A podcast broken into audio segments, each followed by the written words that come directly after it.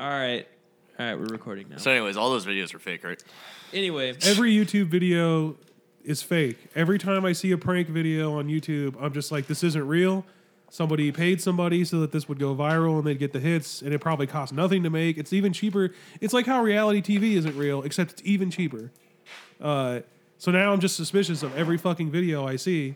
The the only real video, like, whenever they prank someone in the hood. those are like, those are the fakest ones of all. Those like that's fake, like yeah. They get punched. Well, like for reals. Well, like there's that legendary video where it's like, that, uh, so do you have any Halloween plans? And the guy comes out of the, the trash can and just punches him right in the fucking oh, face. Yeah, that yeah. has to be real. That's just instincts, dude. But uh, you because you were saying that the one where they, they convince their kids that they're invisible oh, aren't yeah, real. That, but I saw one fake. on Facebook the other day that I swear to God is real because of the little girl's reaction is so fucking like insane. And, the, and then you hear the dad go like, okay, come on, like this isn't funny anymore. Which is like, could you fucking imagine if you were a child and you really thought like your sister turned you invisible and you're just like, I don't know what I'm going to do. Like, do I have to go to school still? Like, you're fucking invisible.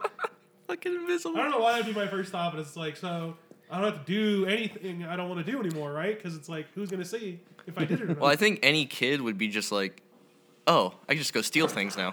My first thought would be like, hey, let me go get some candy real quick. Let's go to Disneyland, dude. That's the buy one, get one free ticket right there. I feel like the the one where... We need a... Co- like a what's the... Is it called a cough button, literally, right? Where, you, where it mutes it? Yeah, because... Yeah, yeah. Because guess I mean, what? We're, we're beyond that now.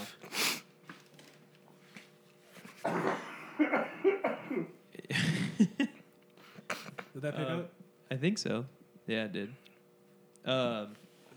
School, but anyway, you, we were watching that video where they have the fake confetti fire bomb like package stealing video, and like my whole family was enjoying it. And Rob went in there and was like, "It's all fucking fake." That's the whole story. Well, why don't you tell your side of it?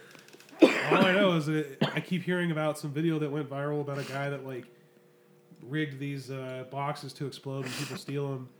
And I'm like, that's just not real. Like, you're telling me he, he like, invested in this prank so much that he put fucking cameras in there and let people steal, like... Well, a- here's, here's the dead giveaway. We were uh, watching it, and then Kyle goes, he's really brave to put three cell phones in there with cameras recording, and it's like, oh, that should tell you it's fake. Yeah, well, and then there's a... I, I told Willie, too, because I was just, I was walking through the room. I didn't even have to sit down and watch it to know it was fake. I was just like, let me get the, let me get a glass of water over here. By the way, what you're watching, is it real? And then I walked by the T V, and uh, I was like... Also, they were like, just ignored you.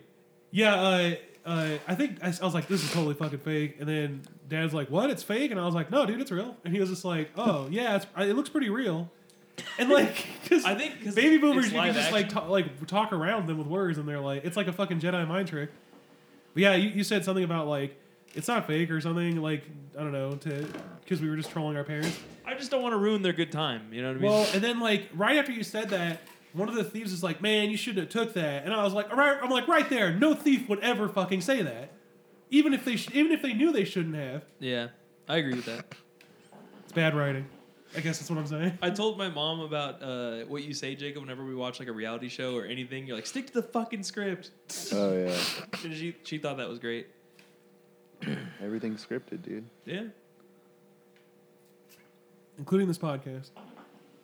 That's the most unscripted thing ever. Someone, two things. Uh, there's this old guy that comes into our... One question. For you. There's this older guy that comes into our uh, coffee shop and sits at the bar every day. And I think he's just, he does homework and he's taking classes or something like that. But, uh...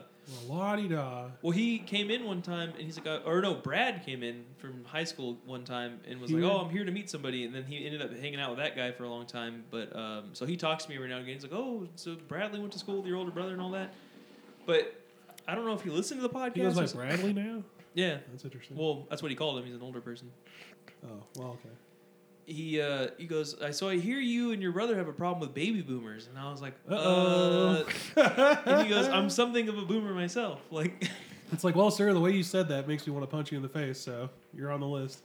Well, and then he was like, well, what exactly is your problem with baby boomers? And I was like, I don't really have, like, no, I have problems with them. Are you about to spit, dude? Ugh. Don't, don't look at that. That's pure booger. Remember to... Spitters are quitters. Yeah. Okay, that's gross. I haven't heard that. but I'm glad that I did.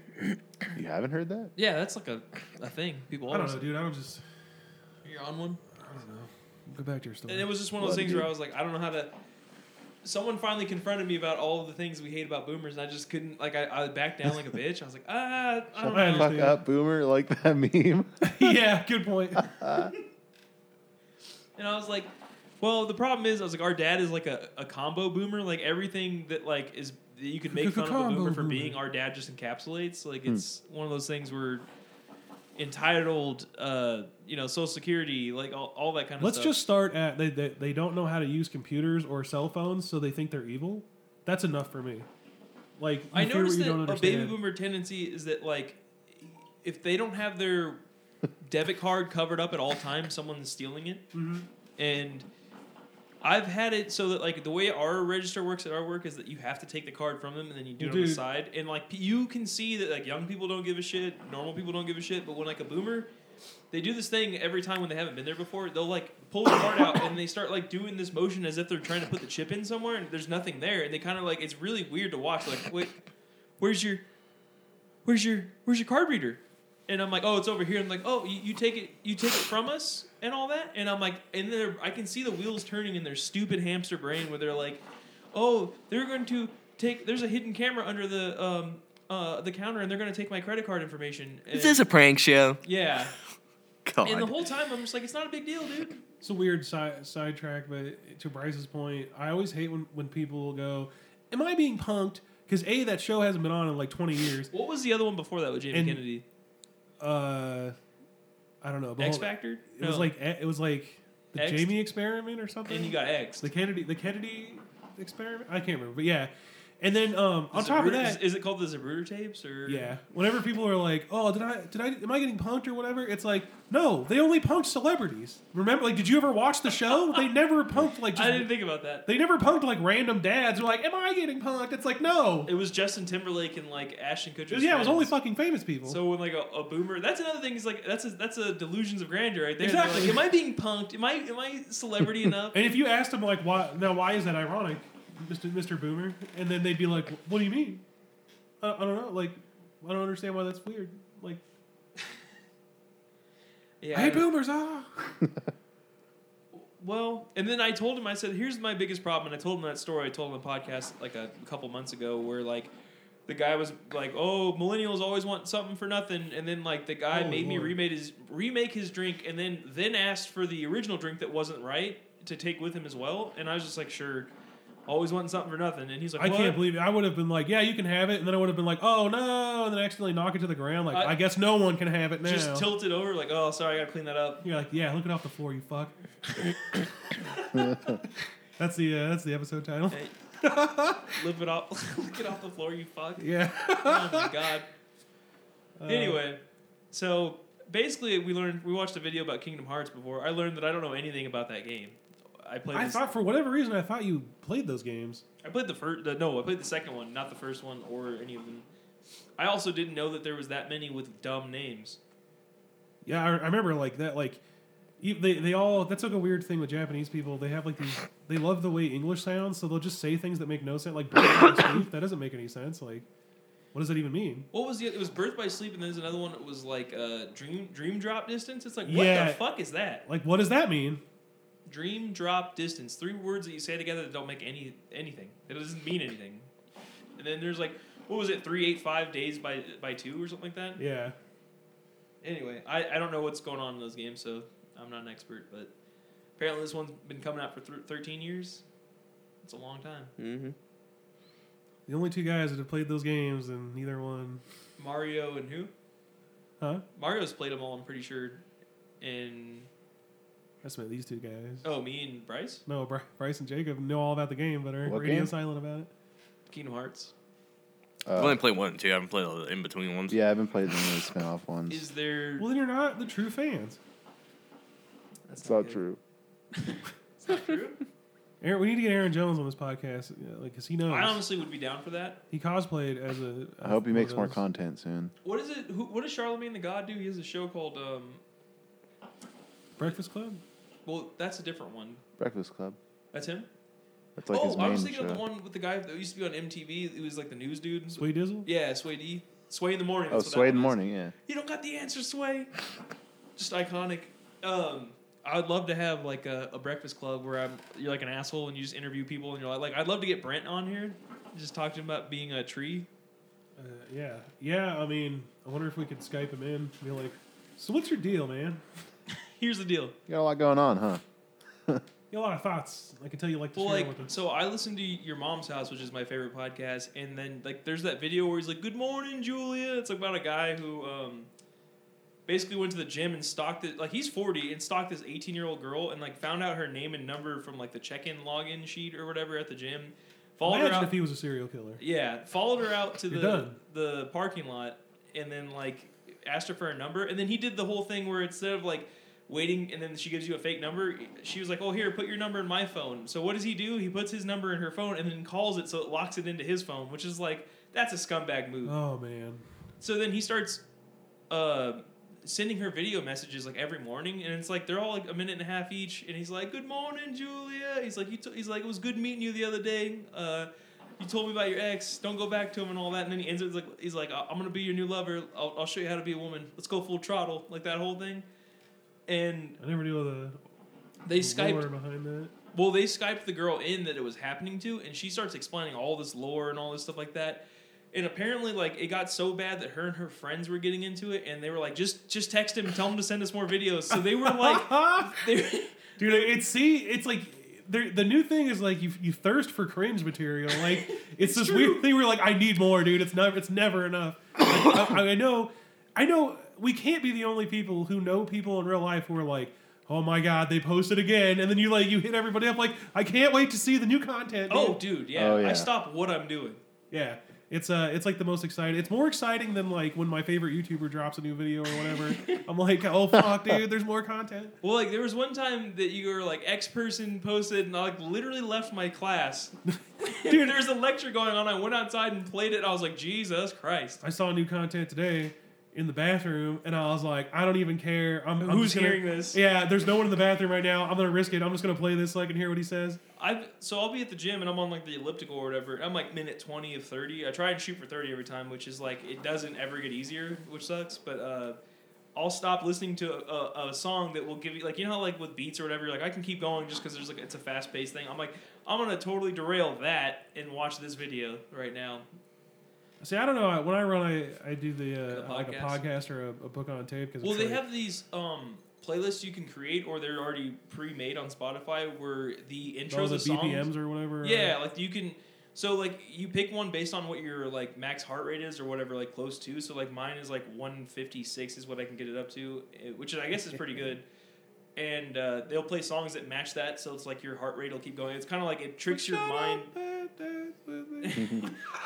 No. I don't know why that's the song I imagine when you're running, but it like tricks your mind into um like just keeping up with the, the pace, so you just don't stop. But uh, you can create a playlist, and it basically just skips the first ten seconds of each song, so it's already into the chorus and all that. Which at first I didn't like, but then it was like so Helicopter was on one of them, and it just immediately gets into it, and so and Banquet and all that by Block Party. I don't know. That sounds like something I would hate.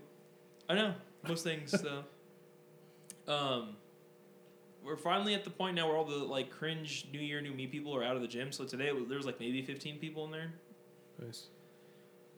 The oh, problem man. is the worst people are not the new people. The worst. I know people the worst are people the, are the everydayers. The ones, yeah, the ones. That it, are I'm, I'm going four to five days a week now, so like I see them every time, and they're starting to nod their head at me, and I give them like a blank stare every time. I'm like, are we doing that now? You like, stare past them like you've seen some shit. The problem is like I go in the morning, and then sometimes I go in the afternoon, and I see the same people regardless of what time I do. They're there all fucking day, dude. Like, it doesn't matter when I go. And they're not getting any fitter, by the way. Yeah. It's like, you know, you're they're either... The ones I'm thinking of are either already at peak fitness where it's like, what more can you get? Or they're, like, so fucking fat that it's like, nothing's changed still. What the hell? Yeah, well, it was like... I used to be one of those people that did CrossFit for a little bit. And I lost, like, a ton of weight doing that. But it was one of those things where I'm like, I never changed my diet. And that yeah. was the biggest thing was I was always... Like, for Drew's wedding, I was always... losing weight by not eating as much, but not, not exercising, or I was always exercising and eating more because I was hungrier because you're exercising. So it's like now that I'm doing both, it's like, oh, this is how you get results. And like, it based on all social media or videos or like if you go to like Fitboard or whatever like that, it's like that's what they tell you to do, but you just don't do it. You're like, well, I'm gonna do it my way, and then yeah. it doesn't work. So I don't know. It's weird when it's almost like when dad gives you advice and then you're like, that's fucking stupid. And like five years later, like, oh shit, he knew what he was talking about. That's never happened to me. It's usually the opposite. I'm like, oh, I'll just do what he says. He's old. And then like, I meant like the royal we, like everyone's dad, but you're right. Yeah. Well, like remember, um, not to knock on dad, but like, I remember when well, you were about we to start going to college and like, he was convinced that there was dorms at Crafton. So oh my God. That was so fucking cringe, dude. Like, I'll never forget, like, me and him, I like... I remember you met with the counselor. We scheduled like, the, the a meeting with the financial about? advisor, and he's looking through the paperwork, and he's like, you wrote here you plan to live in the dorms. I don't know what you mean by that. We don't have fucking dorms here. Like, he didn't cuss at us, but just, like, the tone of his voice was just like, you're a fucking idiot. Yeah. Oh, uh, my God, that was cringe, dude. This I, one person that comes into my work calls it Harvard on the Hill, and, like, that kills me every time. I don't know why. I don't, I don't understand why that's funny, but... Because, like, if you go to Crafton, they believe it's prestigious and it's not. It's, like, a big piece of shit. Uh, same yes. thing. Well, same. Just a big piece of shit, dude. Same thing when I when I, I go to Valley now for the refrig program, and, like, the teachers are always, like, talking highly of the dean. I'm like, who is this dean you're talking about? You act like he's a celebrity and we all know him and all that. They're like, yeah, the dean's a pretty cool guy. We, uh, you know, we hang out sometimes. I'm having a meeting with him next week. And, like, they just... And the same thing happened at Crafton. They were always like, gotta please the dean. And I'm like, who? Who's the dean? You, like, if I were you, uh, and I heard people saying shit like that, like, just keep saying, like, yeah, Dean's pretty cool. Like, act like you, you, you think they're talking about a guy named Dean. You're like, oh, I love Dean, dude. Yeah, dude, he's so cool. We call him the dean. Like... Dude, the dean, he rolls, dude. Um, he crushed, T J like, Maxx. forty natty lights that night, dude. What what was the joke John Ray used to say about Yeah, T- he's like, he's like, T J Maxx sounds like the coolest kid in sixth grade. He's like, he's way fucking cooler than that loser Ross. Such a great, that's a great joke. And then Wolfie, the Cranberries one too was amazing. He's like, oh yeah, he's just like, did you have to let it linger? A fart that is. Oh, that does. That's not gonna be funny to anyone but me and you. Anyway, it never will. Well, like there, I can't believe that bitch died. Like, why did I call her a bitch though? I don't know. That thought came out of my head so fast. It's like, wait, why'd you? The call chick her a from bitch? The Cranberries? Yeah, she's dead. She died like two years ago. This is news to me, pal. I don't know. You don't remember like when when she died? Like the that, now you hear the music constantly. And their bombs and their bombs. Who was that? Wasn't there a comedian guns. that did a thing with her? Like and their guns and their guns and their guns. Or maybe that was uh that was Andy from The Office. That's a. Uh, All right. It's, it's all in your head, dude. Um, something I was, I've been wanting to talk about. I, I don't know if anyone else has this problem, but when I go to the drive-thru, uh, I'm already laughing. I don't know. Okay. Well, you ordering is, is hilarious to me. I just I'm really specific. I didn't realize till like till like I don't know the last couple of years it was just like yeah I guess I get really specific on the shit that I want and then I get mad when they don't do it right and it's like. Well, we were at Wienerschnitzel the other night and I was like just fucking lean over and say I don't know what you want me to do like you're you were like let me get three of these two of these and one of these which is not. All I wanted was an all beef chili cheese dog and a corn dog. That's too many things for me. And I don't a medium know. And medium Mountain Dew. I'm so good at ordering for people and all that, but when you start saying like chili on uh, it, to me in my brain it doesn't compute. I'm like well they're just gonna get the hot dog part not the chili because of, like I've been trained no, because. To be fair, Wiener Schnitzel is pretty. They, Wiener Schnitzel has never fucked me over. Like I don't eat there that often, but every time I go there, they they're pretty on the ball. Like compared to like places I, I go to every like day. I don't like the workers there, but the food is quality. They never fuck up. Now what? What don't you like about the workers there? Is this a racial thing or no? There's only ever I've only ever seen white people at Wiener Schnitzel, so it has nothing to do yeah, with that. It is a racial thing. No, I'm saying that it isn't by explaining that it isn't. Okay. Only people that know what I'm, I mean know what I, I mean. Wiener Schnitzel employees kind of remind me of like Kmart employees, where they're like, you know what I'm saying? Uh, like if they were worth anything, they'd be working at Walmart. Well, I don't know. I mean, there's only like two Kmarts left in the world, like, and we happen to live near one, which yeah, tells me that we're weird. in a bad area. Yeah, true. Here's the thing, man. Um, what is with Kmart? Like they like, has anyone attractive ever applied to work at Kmart? Uh, you know who works at Kmart? Uh, Margaret Prince. Uh, does she still work there? I don't know. I don't think that was like eight years ago. People don't well, forget. Well, you know what? It's, in my People head, it's still happening because I don't know any anything. I'm else. going through this weird thing right now where I keep like it, it started with movies where I was like, oh, look, that should get nominated this year, and you're like, that came out in twenty sixteen. And I'm like, really? Yeah. What were you talking? I was. You were like, oh, that like. I forgot what it was, but yeah, I was like, that was two years ago. Like, and I was like, was it? Like, I remember I well, was... Well, you were like, like, well, yeah, La La Land won last year, and I was like, uh, no? No, Moonlight won. But... Shape of Water. Yeah, you're right. Well, I was talking to someone, I was like, oh, I hope Good Time gets nominated. And they're like, twenty seventeen Good Night? Good Time? And I was like, oh yeah, like I don't know why, but like the last two years have just blended together. Maybe because everything just sucks, and it's like, oh, these have been this has been a terrible year, but it's been like three years. Like, gonna, it just keeps happening. I'll throw out a a, a risky uh, analysis of that. I think time has uh, shifted into pre-Trump and post-Trump. Oh God, you're right. Like, it's kind of like Bush and Obama. It's like yeah, everything you, like Trump has affected America, well, the U S at least, in such a fucking huge way to where you're like. I, I would say good and bad. It just feels like it's been one long year since twenty sixteen. Like it's, I know, like ever since the election started, like it, it feels like we're still living in that year. It's fucking weird. Anyway, so sometimes when I yeah, go to, when I go to pre- fast food restaurants and I get to that second window and they go, uh, "You want any hot sauce or ketchup?" and I go, "No, I'm good." It's like if you want to see, if you want to break someone's brain in half, next time they ask you if you want any kind of sauce, just say, "No, thank you," and and watch what they do. They're like, "What?" Like every fucking time, it's like, huh? No? No sauce? And they, they're always like, do you want hot sauce or ketchup? And I'm like, oh, no, I'm good. Huh? I'm good? What? I don't want any sauce and I'm fine. Oh, okay. And then, like, they disappear into the whatever and get, get and like, come back with your drink or whatever. Do you want any hot sauce or ketchup? I'm like, no. I swear to God, this has happened to me where, like, they'll it's, ask me. I know like, what you're talking about, and it's Baker's. Well, like, it's not just Baker's, though. It's a bunch of different places. For some reason, at Baker's, I think they're so. Don't even get. I, did we talk about this in the last episode where I was like, let me get a fucking double baker plain with just meat and cheese and a Coke Zero? And they're like, yeah, all right, so you want a double beer? Baker? They go, you want a double baker? Do you want cheese on that? And I go, yeah. And they go, do you want, and you want root beer, right? And I was like, no, I said Coke Zero. And then I get to the front and they go, so, so here's your root beer. And I'm such a, like, a, like an idiot that I'm like, ah, you can't even fight with it. Just take the root beer. And then I take it. I'm like, I fucking hate root beer. Like immediately. Just throw it back in their face. I remember Sean used to say, he's like, I always ask for like a couple ice cubes in my in my coffee, and they always forget. And one of these days, I'm gonna when they as soon as they hand it to me, I'm gonna throw it in their face. And if they get burned, it's like it's it's your fault for not putting ice in there.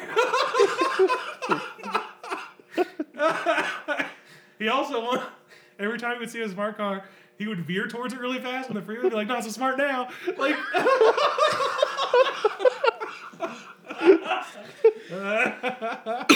Anyway, that's a boomer joke though. Like, yeah, but it just I, I remember when smart cars first came out. My dad was like, "Yeah, it's real smart until you get hit by a fucking diesel truck." And I'm like, "Okay, first of all, if you get hit in a normal sized car by a diesel truck, you're still fucking dead. Like, you're not."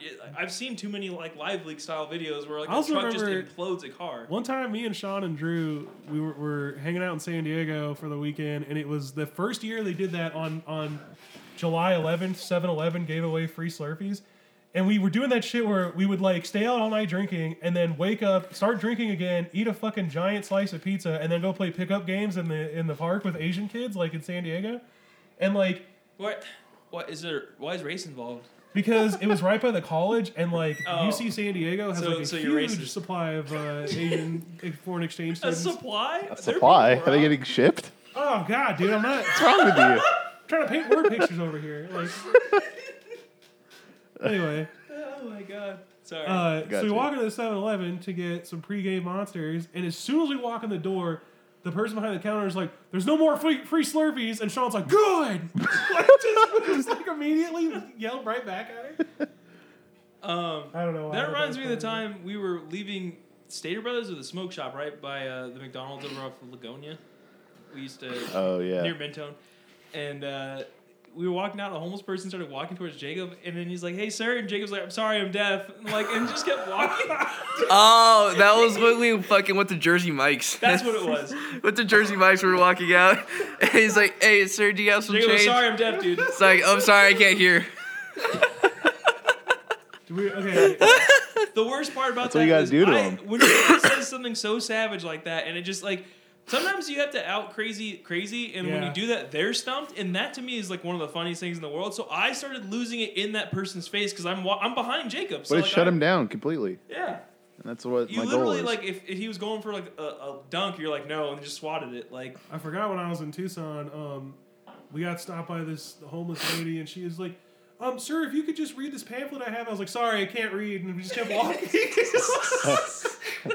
I also okay.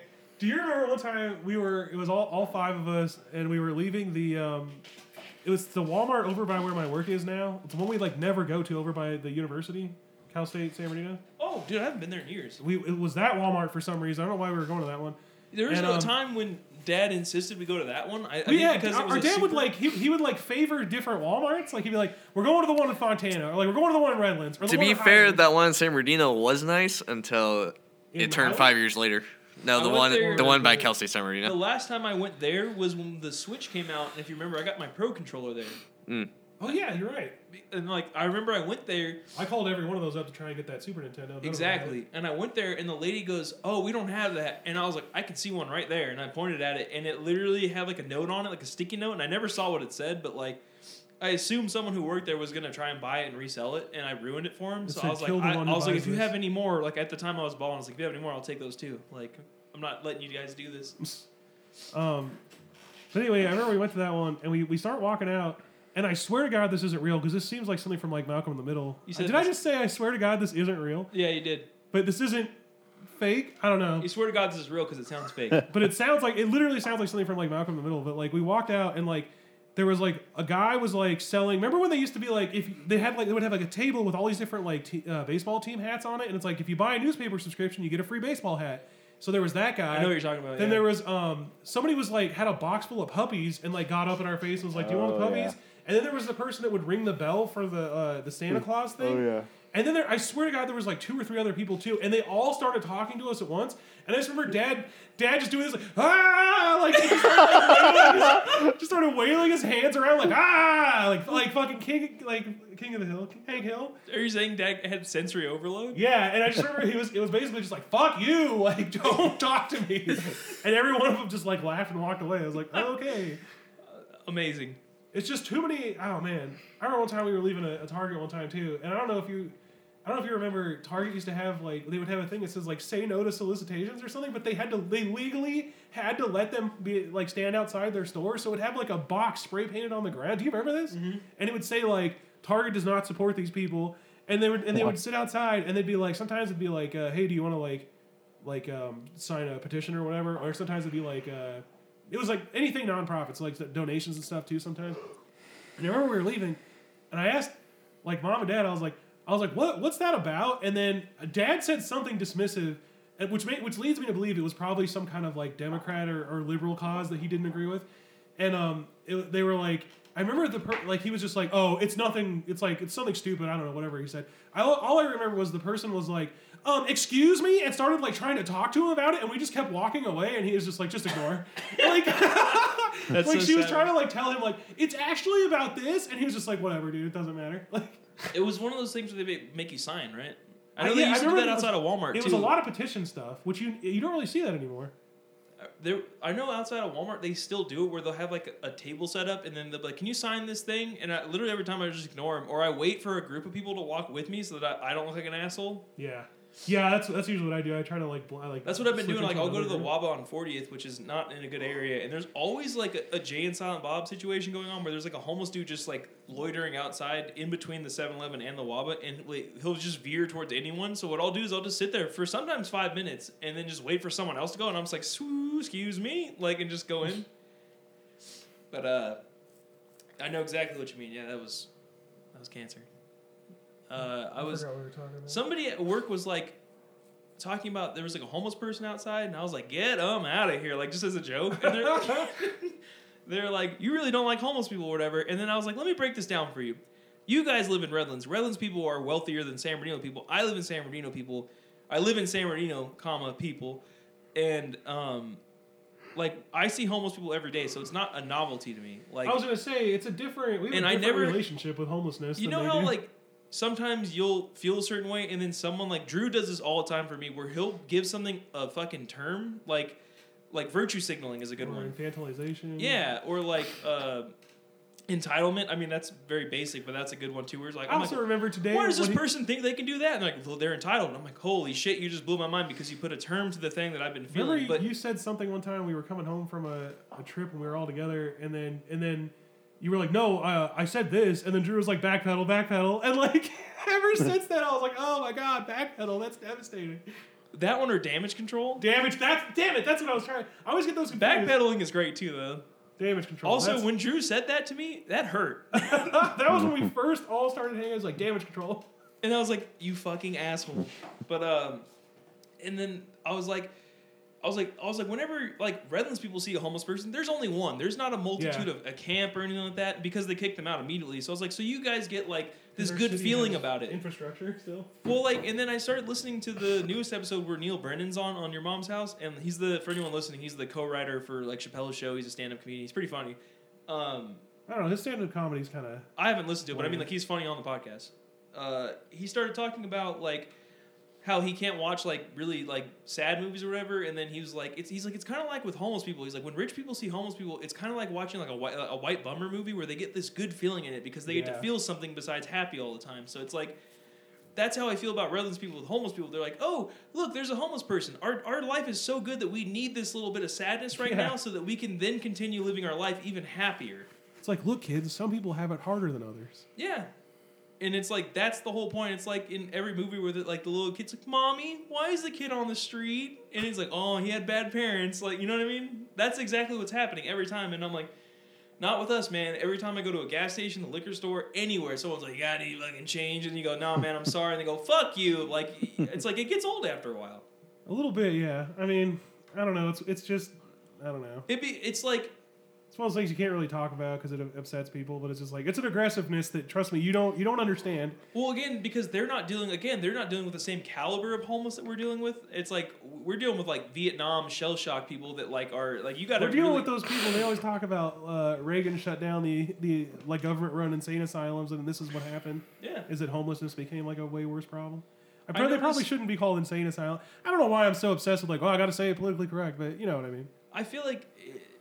I agree with you on certain things. It's like I'm not. We're not here to hurt anyone's feelings. Sometimes you're just misinformed and you say the wrong thing. It's it's not a big. I'm deal. I'm telling you, dude. I don't. I don't want to be like James Gunn someday, where it's like, did you hear what this fucker said? Okay, like let's talk about ago? That. This is a, a dangerous topic, but it, it's one of those things where I feel bad for James Gunn because he's clearly not the same person he was when he made those jokes, and he was just trying to be edgy. But at the same time. When is it ever funny to make a pedophilia joke? Like, that's yeah, not we, funny no matter how, how you frame it. We talked about that the other day where it's like, I'm gen- generally... I see, you always get those words confused, generally and genuinely. I'm genuinely on James Gunn's side, except for I agree with you in, in as much as it's like, why? Like, it's like, okay, so you're young and you make dumb jokes, bad jokes or whatever. Like, it's almost like I understand if you make a racist joke because it's like, the older you get, the more you're like, that's really not that funny. But then, like, why? Like... I don't. I don't know if that if that's a radical thing to say either. Maybe that's. I don't know. But you know. You know what I'm trying to say, right? Like, say what you mean to say, dude. It's like you grow up. You realize, like, okay, it's not funny to be offensive. But then at the same time, it's like at, at no point in my life am I like, oh, you know, you know what's hilarious? Fucking children. Like, why, I don't understand why that's yeah. like. Like, why is that your go-to joke? Of well, like, gotta have yeah, pedophile jokes, dude. That's hilarious. And the way I look at it too is, it's like there's. Sometimes, like, even like Anthony Jeselnik's a great uh, point where it's like he's a comedian and he'll take shit that's like. Really unfunny, and then make it funny by turning it into a punchline and all that. But there's really no way to do that for pedophilia ever. And I'm not saying that that's like a taboo subject. If you can make a funny joke, I'll laugh at it. But at the same time, I'm like, his jokes weren't even funny. And no one who was doing that. And here's the thing: it was very we're cringe. Singling out James Gunn. Not that we have any celebrity or any kind of like power to kind of ruin his career, but like. There are, like, Sarah Silverman was making jokes. Uh, yeah, when they there's went a ton back of comedians found... that were making jokes about fucking children for some reason, and it's like. Those jokes weren't good either. Like, I'm sorry. Like, I've seen a lot of, like, it's hard to, it's one of those See, things. You know, I'm not a guy that, I'm not one of those people that's like, oh, like, there's certain things you can't make fun of. Like, I, I do, I think you should be allowed to make rape jokes and I think make them good ones. You know what I mean? Like, if it's a well-constructed joke and it's actually funny, then it shouldn't matter what it's about. Because it's like, see, and I know that sounds harsh to some people, but it's like, look, like, people, like, you have to be able to di- digest, like, tough shit to be able to keep living, and some people do that by making fun of it. That's the only way you move on. You I know, know what I mean? We're like, recording a podcast, and I always bring up other podcasts, but this is pertains to that. It's one of those things where I keep hearing comedians talk, and they're like, there's a difference between talking in the public and then comedians talking to each other, where comedians know there's no It's called lines. Locker room talk, which yeah. can get you in trouble these days. Well, it's like... I'm unoffendable, and I know that you guys are pretty much unoffendable, so it's like sometimes we're here, and the mics are off, and I'll say something so offensive just because I know it'll get a laugh because how ridiculous it is. Yeah, you're trying to see how far you can push it. Exactly. Especially with Jacob. I, I always try and make him laugh, and well, I'll just say some shit, and then you're like, Jesus Christ. It's. Do you remember when, um, what's the, the uh, not Bob Odenkirk, but the guy that worked with him on uh, David Cross. I always, yeah. I always forget his name. He, he got in trouble because he said there was some... Um, Asian girl who I can't remember if she was a writer or a comedian or something, but she's like, when I first met him, like he started immediately making like racist Asian jokes with like a, a redneck accent. And he had to, like, come out and, and explain, like, I was just, like, fucking around and, and playing, like, a racist redneck character. I obviously don't feel that way. It's like, he's, like, one of the most liberal... He's the farthest left you can get. Yeah. Him and, and it's Patton like, Oswalt. But then it's, like, what you realize is, again, nobody's perfect when it comes to, like, joking around. Like, you're going to hurt people's feelings if you're making jokes. Like, it's just, it's going to happen. You know what's blowing my mind is... To add to that is that, like, the whole Louis C K thing happened and he's kind of coming back and people are accepting it. But here's the thing. No one's going like, oh, you were doing bad things. Now people are bringing up, and this is, before I even say it, let me preface this by saying this Netflix special has been on Netflix for, like, almost ten years now, maybe maybe eight, something like Which that. One? And it's also been on YouTube. People are now going after him because in one of his bits, he's like, I hate when people say the N-word. And he goes, not the, and then he actually oh, uses yeah. the N-word. And then he goes, I hate when people say the N-word because it's making me say it in my brain. Uh-huh. There's nothing, like, I get why you could be upset by that, but, like, people are just now finding that, and they're blowing it up out of proportion and all that, and it's like, that's the joke. Well, you realize Dave Chappelle did a, a sketch like that, too, when he was talking about how the news will say things a certain way, when in reality it's like, you know what they mean yeah. is actually this. And it's one of those things where, and, like... That special has been on Netflix for so fucking long, and then you realize that it's like the fans of comedy have already seen that, and they're like, "That's that's an amazing joke," and like it's really well written, and like there's a punchline and all that. Well, you wonder how many people. Then you realize that moms are finding it, Facebook moms, yeah. and then like leftist wine people, moms. yeah, wine moms. So you have the, the far left and the far right are just now seeing it because they're not involved in comedy or good movies or anything like that. They're only involved in politics. So when they get a hold of something like that, they're like, "Oh my god, he's a racist," and it's like, "Wine moms be a good band name." Fill my glass up, dude. First single. So that that's stupid as well. I don't know. It's like we're at a point where, like, Tom Segura's new uh, tour is called "Take It Down," like because it's like uh, the whole he used the the word retard in his last special and like got so much shit for it. But like the joke was, and I quote, "Can't say retard anymore." Oh, like, okay. And he starts talking about how you can say all these other things and all that, and you can't use that word, and then like. People started messaging him and, like, giving him death threats and all that. And then, like, even funnier than that is he made a joke about how he hates Louisiana and he wishes... Yeah. He's like, he's like Trump should build a wall, but around Louisiana and keep those fuckers in there. Like, people started losing about that. So what happens...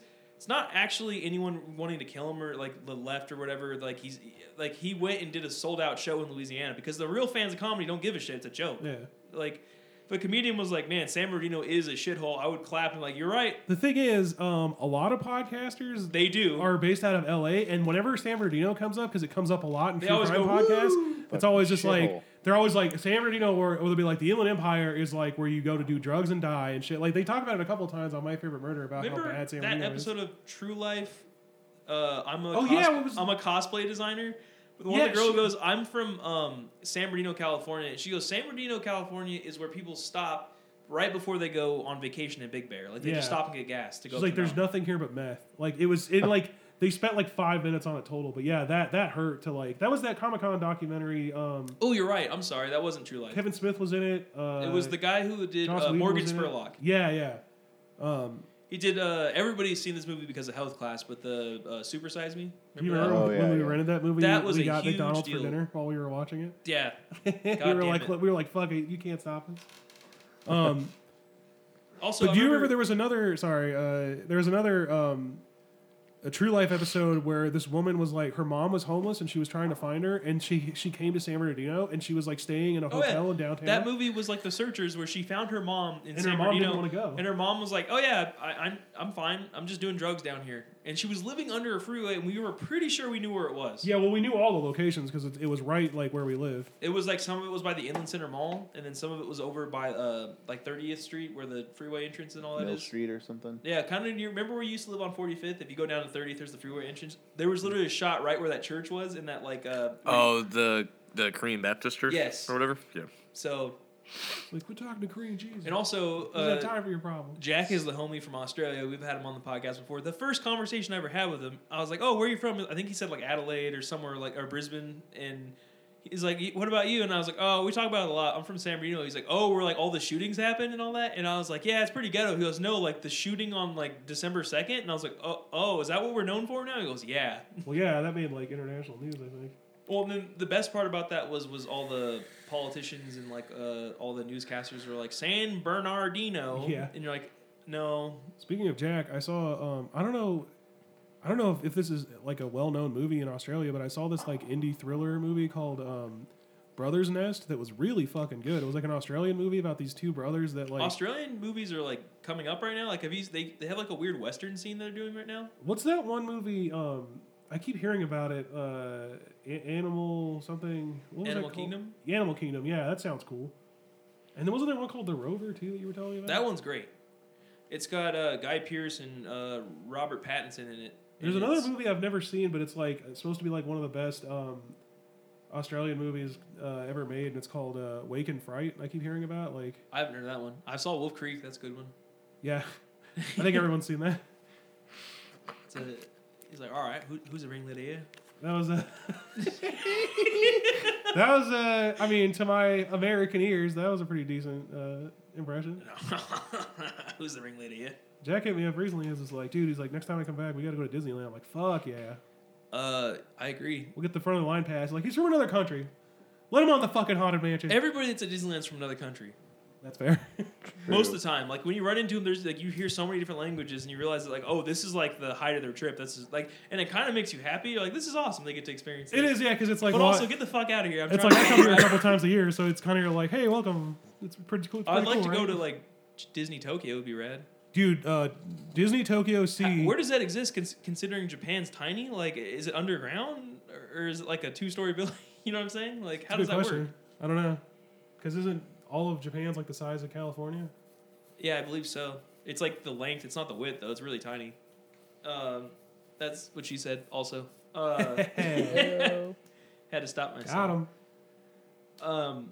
I think we made a deal the other day. I was like, if you go to a Laker game with me, because it's roughly the same price, I will go uh, to Disneyland with you. So we should work on doing I'm that. I'm totally down. Uh, when's the, when, when would that be? What time of year would that be? Um, I don't know that we could do it this year just because most of the... I don't really want to go see him right now. Oh, we're, you know what I mean? It's just... It's it's real rough for a Laker fan right now. Like, we have... Everybody's injured. I thought... Uh, oh, I was like, I thought they were good. No, they're really good, but LeBron, Lonzo... Rondo just came back, but who knows if he'll play the next game. Um... Are basically our our starting five is. It's kind of like your version of like when when they make Batman movies, but they're shitty, and you're like, I don't really want to go see well, that right now. This like, year it was kind of like when you're like, oh, that sounds promising, and then like Batman v Superman comes out, and yeah. you're like, oh no, that's fair. But like we were doing really good, and then LeBron. Like, remember when they announced Ben Affleck as Batman? We were like, yeah, yeah, that could work. I, I'd be interested in Here's that. Here's the problem. We've said this a thousand times. He was hot off the show. Town. He was not the problem. Yeah, the town movie. was great. Yeah, no, I definitely do not blame Ben Affleck for any of that. In any aspect. And I, I, everyone's like, oh, he's he's an asshole for jumping train. I'm, I would jump train, too. Like, Zack Snyder sucks. Like, I'm sorry that your daughter, like, killed herself and, like, halted. Like, it, he blames a lot of that for that, and I'm like... I could see that, but at the same time... I get that, but my man, like, give the... Like, here's the problem. Sucker Punch was fucking stupid. I know that was insensitive for me to say, but... When you know the full story, he refused to stop directing when that went down. So his daughter had passed away. She took her own life and all that. And he still directed for another month before he started taking time off. And it's like, give, like, your family's important, dude. Stop directing the movie and go mourn. You know what I mean? Well, then they hired Joss Whedon, who... I, who, by the way, uh, I hate. Yeah, so I, he's not a...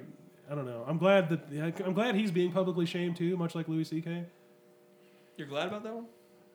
About oh about Louis C K No, about Joss Whedon. Oh, that was like I mean, you know, it's one of those things where uh, I don't know. There's no there's no way out of that yeah. without sounding like an asshole. It's one of those. It's like sometimes opinions are just for the dinner table. Like true. All I'm gonna say is that I think that the Louis C K and the Aziz Ansari thing are so far removed from the Harvey Weinstein and Bill Cosby oh, yeah. that I feel like those are two different spectrums. So it's like I don't want to put. I think Louis C K was in the wrong, and he clearly apologized sure. for it. Aziz Ansari, I don't think was in the wrong at all. I think the problem is context is a bad word now. Like, I've literally seen people get uh, upset over people being like, context doesn't matter. Like, it, it's you can't, you just can't do things. And it's like, I'm not saying that Louis C K was right to do what he did, or Aziz Ansari, or whoever you want to talk about, but like, you have to admit there's a huge difference between Bill Cosby and Louis C K. It's not the same thing. Yeah. Or especially when you look at like... Uh, uh, James Gunn, it's like he made some jokes that were in poor taste. That's not the same as like. I mean, then again, I don't think anyone's really upset with James Gunn. I think he. Uh, well, you know why? By Disney because I've heard this again on other podcasts where like sometimes someone's art's so good that it forgives anything they do wrong. Like Roman Polanski. Yeah, well, and they were talking about like Rick James got in trouble and all that, and they're like, I like his music more than I hate what he did. Like, uh, speaking of that, there's a not of, but I mean of like people overlooking what people did. Um, there's a new Michael Jackson documentary that just premiered at Sundance. Oh, I heard I about heard, that. It's apparently fucking devastating, and it's like really? they, they said they hired um, mental health professionals to be out in the lobby, like like therapists, to talk to people in case they had any like bad feelings like about trigger, all the molestation yeah. stuff. And it's like, holy shit! Like, from what I, I don't know, I'm generally always I'm curious what you guys think about this, but like I've always had the opinion that I don't think he did anything. I think he's just a weird guy. But apparently this documentary is going to like shut that shit down and show you the like the fucking hard truth. So I'm curious. Well, I think it's, it's interesting. It's like ten years in the like, making, right? Yeah. Since he died, they've been working on it. I so. feel like there's like a trend of like exposing like celebrities now and like R. documentaries I, and I stuff. I really want to see that, that R. Kelly documentary. Yeah. It's just weird. Yeah, there's no coming back. On like that. the Fyre Festival. You know what's crazy thing. though is R. Kelly's Dude, not... the Fyre. Did you see that yet? The Fyre Festival? No, I haven't. Those were, I was going to rewatch it today with mom and then uh, we just didn't get around to it. But like, Those those two documentaries are fucking about amazing. Someone making a comment about her, had a delightful conversation with her. That yeah. was good. It's nice yeah, to have our, our mother back and healthy. Anyone that's been following that story, our mom's like basically back to normal now. It's fucking crazy. It's yeah. like it's like she just went on vacation for two years. It's fucking it's it's really weird. I you know what this is.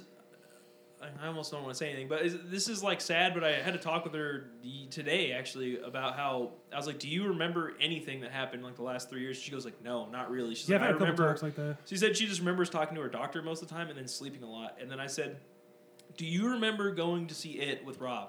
And she goes, "No." Yeah, she asked me about that. She's like, "Did we go see a movie?" And I was just like, "Uh, yeah." And like, I don't know why, but like that broke my heart just a little bit because I was like, you.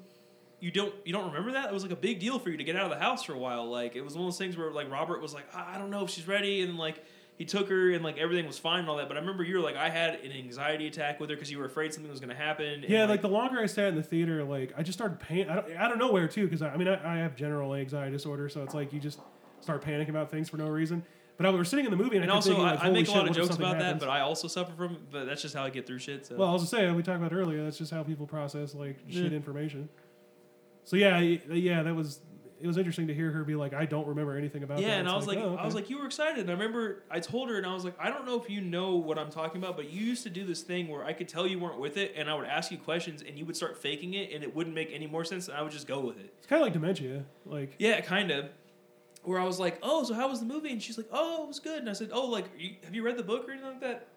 Pardon me, I burped. Um, it's burp. We need the burp button, dude. Yeah, for real. And then uh, I would like ask her, I'm like, oh, yeah, that was really cool. Like the one part that got me was they're all in the garage and all that. And she's like, yeah, yeah. God, I want to rewatch that movie now. Same.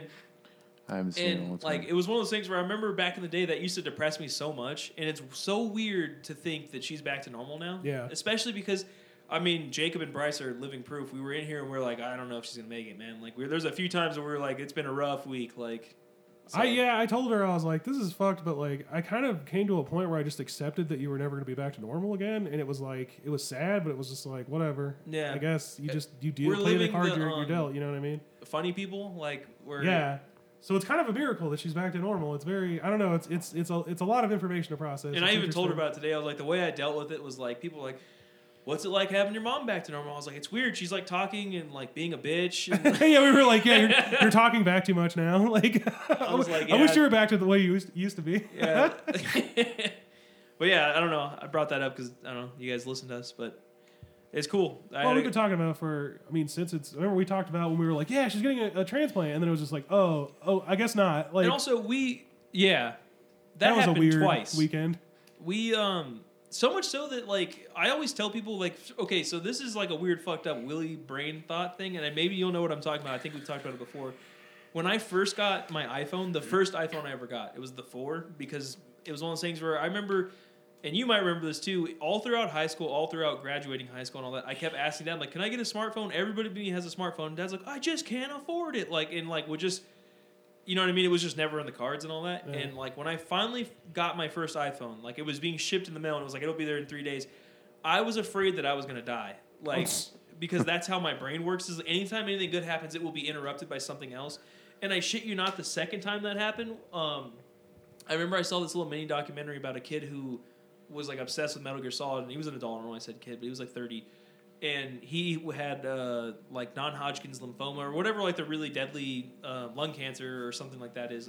Drew would know. I'm sure he'll be blasted for this. But he um, was, like, terminal. And they're like, you have, like, three months to live. And I remember he, like, reached out to, like, Hideo Kojima and all that. And, like, they sent him, like, an early copy of the game. And he beat it right before he died. And I was like, oh man, like that's my favorite game series of all time. This one's coming out number five, and it was like September second or whatever. Um, right the day that game came out, Joel went into the hospital, and my Jeep died. Remember? Because we were like, oh, it was yeah. like this huge thing, and I was like, see, anytime anything good happens, something like terrible is going to happen. And I was like, the only way this could get any worse is if I die. And I remember Joel was in the hospital for two weeks, and they're like, he could have died if he didn't get in here any sooner and all this stuff like that. And then my car died, and my mom and dad were like, we have no money for this. Like, do you, are you able to make these payments? And I remember being like, my checks were like, at the time, again, this is when I was twenty-one. I don't, I just, we never, I never really got my shit together. You just, you live your life as a loser, you know what I mean? And I was like, I, I don't know if I can make like one hundred fifty dollars a month on a car. And like, to me, that's so naive, and like, I look back on that and I was like, man, that was a weird time in my life when I was like, I couldn't make one hundred fifty dollars a month on a car payment. Like, one hundred fifty bucks is not a lot for yeah. a car payment. Well, I mean, for anyone that doesn't pay their own car payment, that is nothing. You gotta start somewhere. Like, I remember making like just no money at McDonald's for fucking two years, and then like you, you get a, the first time you get like a real decent paycheck that you had to work hard for, you're like, holy shit, this is a lot of money. Yeah. Well, like I remember like the the biggest check I ever got was like eighteen hundred dollars or whatever when I worked at Kohl's, and I remember being like, oh my god, that's a lot of money. Like, I could do anything. And then it's not a lot of money at all in the grand scheme, but. I don't know, eighteen hundred bucks would do a lot to improve my life right now. True. Well, and like, so the way my brain works is like, as soon as something good is, like, it's coming, it's not there yet, like an Amazon package, you know how you always get excited? Like, you're more excited for the package to come than you are for getting it, no matter what it is. And there's definitely that feeling when you come home from work and you're like, is there a package for me today? Or... Oh yeah, and the worst thing in the world is when you look and it's like, your package has been rerouted. For or when you, you know what you know what the worst feeling in the world is uh when, when you hear them drop a package outside when you're walking by and you're and like, hey, dad. And then you look at it and you're like, this isn't for me, and you're like, you want to be like, just take this shit back. I don't want this. Like, there was one time that happened and I just left it on the porch. I'm like, hope someone steals this shit. Like, you're like, oh, I'm sorry. Okay, I guess it's for Willie. Fuck him. No, no. But yeah, like I just no and now matter Joel what. Order stuff too, and, which is trippy. The newest thing for me is like I, I've lost forty-five pounds, which is a lot to someone who's just, I've always been fat. And it's one of those things where I'm getting to the point now where I'm like, I'm like not comfortable with where I'm at. And it's like, now that I'm lost forty-five, I'm like, oh, I'll probably die like in a car crash or whatever. It's like, he finally did something he wanted. At least you didn't die a fat guy though. Yeah, true. But, um, just, but like I was two hundred twelve, I, I was telling you this the other day. I was like, I was two hundred twelve pounds in like tenth grade. And I, we were doing basketball, and I remember, it's one of those things where they got us on like a weight regimen and all that. And like some of us need to lose weight, some of us need to gain weight. Clearly I need to lose weight. And I remember I got on the scale and I was the only one on the team out of like the seven guys in basketball that was over two hundred pounds. But not only over two hundred pounds, I was two hundred twelve. The next heaviest guy was like one sixty-five, one seventy. And I remember like I, Isaiah was our coach. He's like, holy shit, you're two hundred twelve pounds. And I remember I was like, yeah, is that bad? Or and that was the first time I was like, oh, I'm fucking fat. Like I remember in like ninth or tenth grade talking to Isaiah about being on the football team, and, and uh, he was asking me what weight I was, and I was like three forty-five, and he was like, holy shit, and I was just like... You were three forty-five in high school? Yeah, and then uh, then I lost a lot of weight, and then I got back to three forty-five like three years ago. D- Dad told me today he was two fifty, and I was like, hold your fucking horses, there's no way you're two fifty. I don't know, he's lost a lot of weight too just be- by becoming an old man, so... That's true. We also, like, our entire house has been eating healthier too, which is good. Like, Mom's lost a shitload of weight. I, every now and again I slip up. Like I hit two twenty-six, um, and I got so excited about it that I went and got food. And like, uh, you ever go to a place and like, oh, I'm excited to get Baker's In-N-Out, and the line's too long, and you're like, you're like angry, like fuck, all of you go home. Like, yeah. So I I just went up, and then everywhere I went, the line was really long, except for Taco Bell. So I went, I went to Taco Bell, and like they have these really good like taquitos, and I was like, hey, do you guys have like those taquitos still? And they're like, no, sorry, man. It was one of those things where there were so many cars behind me and so many in front of me that I was like, yeah, just give me a fucking um, the nacho fries and uh, steak, steak quesadilla. And I, like, I ate it. I was like, Taco Bell sucks. So I ate the food that I just bought, and I'm on a budget, by the way. So, and I was like, uh, I'm full, but like that wasn't good. So I'm not satiated. So I need to go somewhere else. So then I went to Wiener Schnitzel, and then got three hot dogs with ketchup only, and then I was like, all right, now I'm good. And then I remember I got here, and I was like, that's the fattest thing you've done in like two years. Like, I feel like uh, you're like, I can top that. Every once in a while, it's like you gotta have a fat moment, you know. When you're when you're when you're trying to be healthy now, and you used to be fat, it's like sometimes you're just like, fuck it, I'm gonna eat a lot of food right now. Yeah. I dude, I remember uh, that's how that's how I get when I go to Disneyland. I, I become like a fucking I don't know, like you just become that's like your special an, place, though. An idiot about food. Where you're like, I had a bacon maple churro when I went recently. Oh, what now? Uh, it was a churro dusted in cinnamon, and then they fucking drizzled maple like like sugar like icing on it, and then they like sprinkled fucking bacon on top of it, and it was fucking incredible. That sounds awesome. Um, uh, they also had pineapple lumpia, which was amazing, and um, what's that? Had a raspberry pineapple Dole Whip. Uh, it's like a, it's kind of like an egg roll, but they fill it full of like um, oh, yeah. cream cheese. So I gotta like piss dessert. super bad, so you guys hold on one sec. What was that movie with like the forty-one-year-old virgin who knocked up Sarah Marshall and felt super bad about it? Oh my god! Can't remember. I can't Wait, remember. Wait, that, that, that that's Christ. like a real yeah. That's like a real like parody movie though, isn't it? Yeah, yeah. That's a real movie that somebody made for some goddamn reason.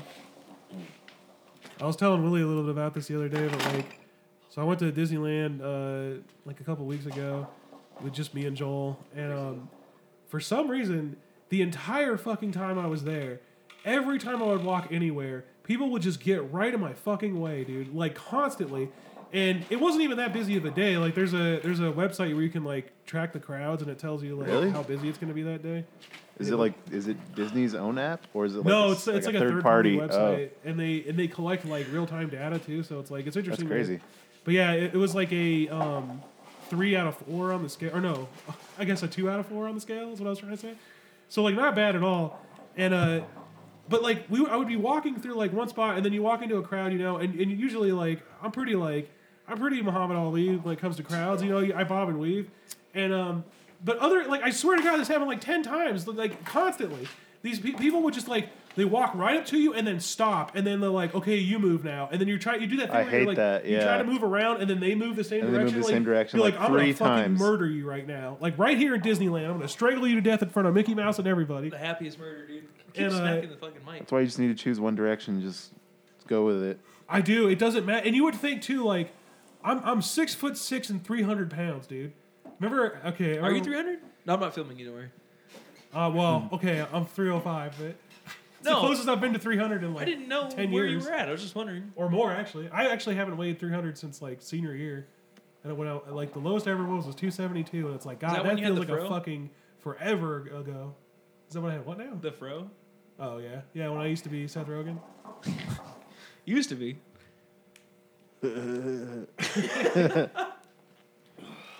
So, how was Joel at Disneyland? Uh, good. I mean, we had a good time. Like like I said, I just ate a shitload of food. Went on the uh, Incredibles roller coaster, which, like I said... What is they, that? It used to be the California Screamin' one, which is a great roller coaster, but they just... They Jordan add, still gives me shit to this day that me and you didn't go on that with him. Well, I've been on it many times since, and it's, like, become my favorite ride, so... Maybe I need to get on that, And I it's guess. fucking rad. Does it have the loop still? Yeah. Here's the thing, I though. I love the loops. You close your eyes once the loop starts, and you don't even notice you're on it, like... I can't... Okay. I'm, I'm sorry, but so I beta. have to close my eye when I go... That's so go beta, like, dude.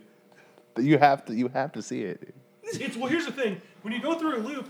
The, the G-forces or whatever force your head into your lap, so you can't really see anything anyway. I'm trying to... Right? Or is that just me? I, I don't. I don't know. No, I've never been on. That's that. just you.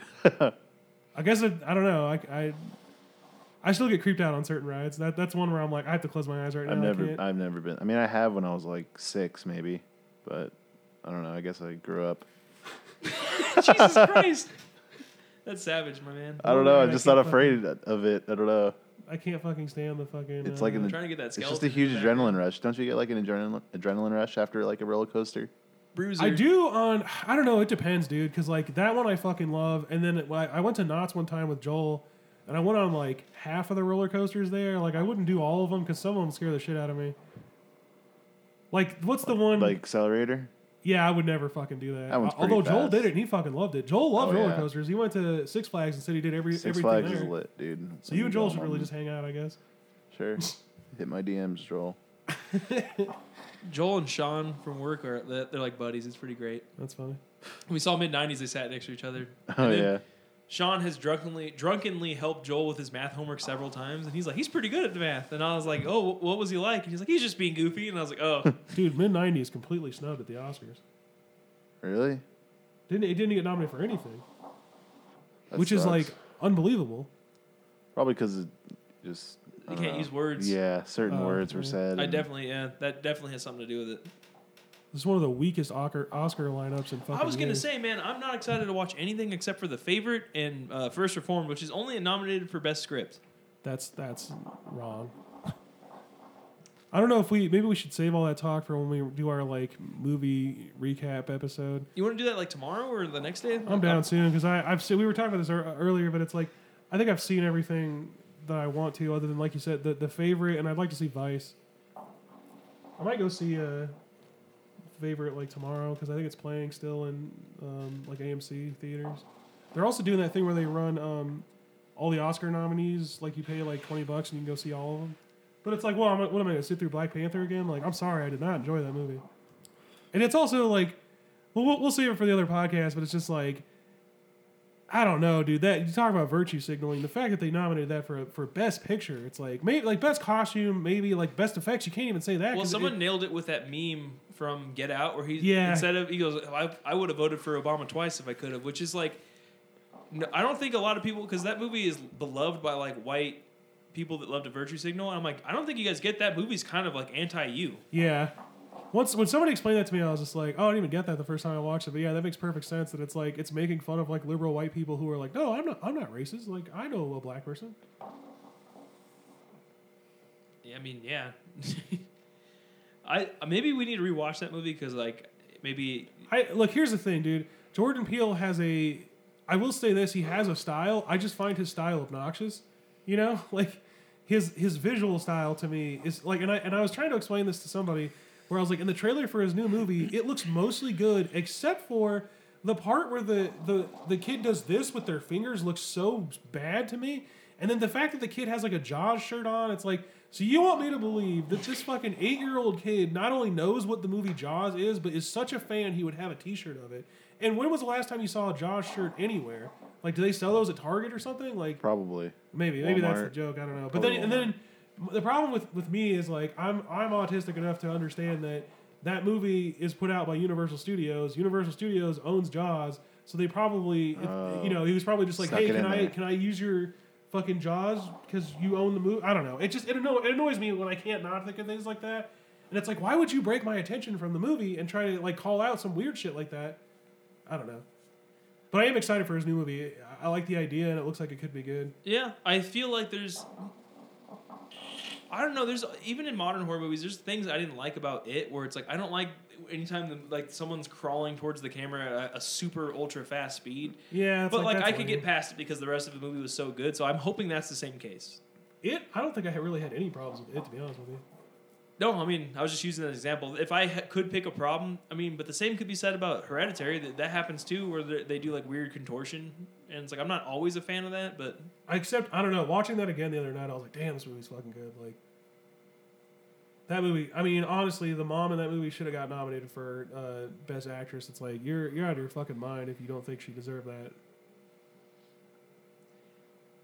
Toni oh, Collette? Collette? Yeah. Yeah, she's awesome in that movie. You know what, dude? She kind of carries that movie. Her and the husband are so good at acting. Yeah. Like...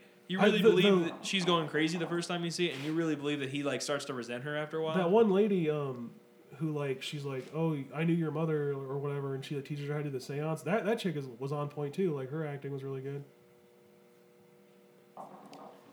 The witch lady, the one that like teaches her how to do the seance. Yes, uh. and she's standing outside. That, I forgot that part's creepy, where she's like across the street. Yeah, it's well, uh, okay. You have to watch it once just to experience it. Then watch it again once you know all the stuff at the end, and you're like, "Holy shit, it's all here!" Like everything, like everything that was everyone creepy, is here, dude. Yeah, everything that was creepy for no reason is now creepy for an even creepier reason.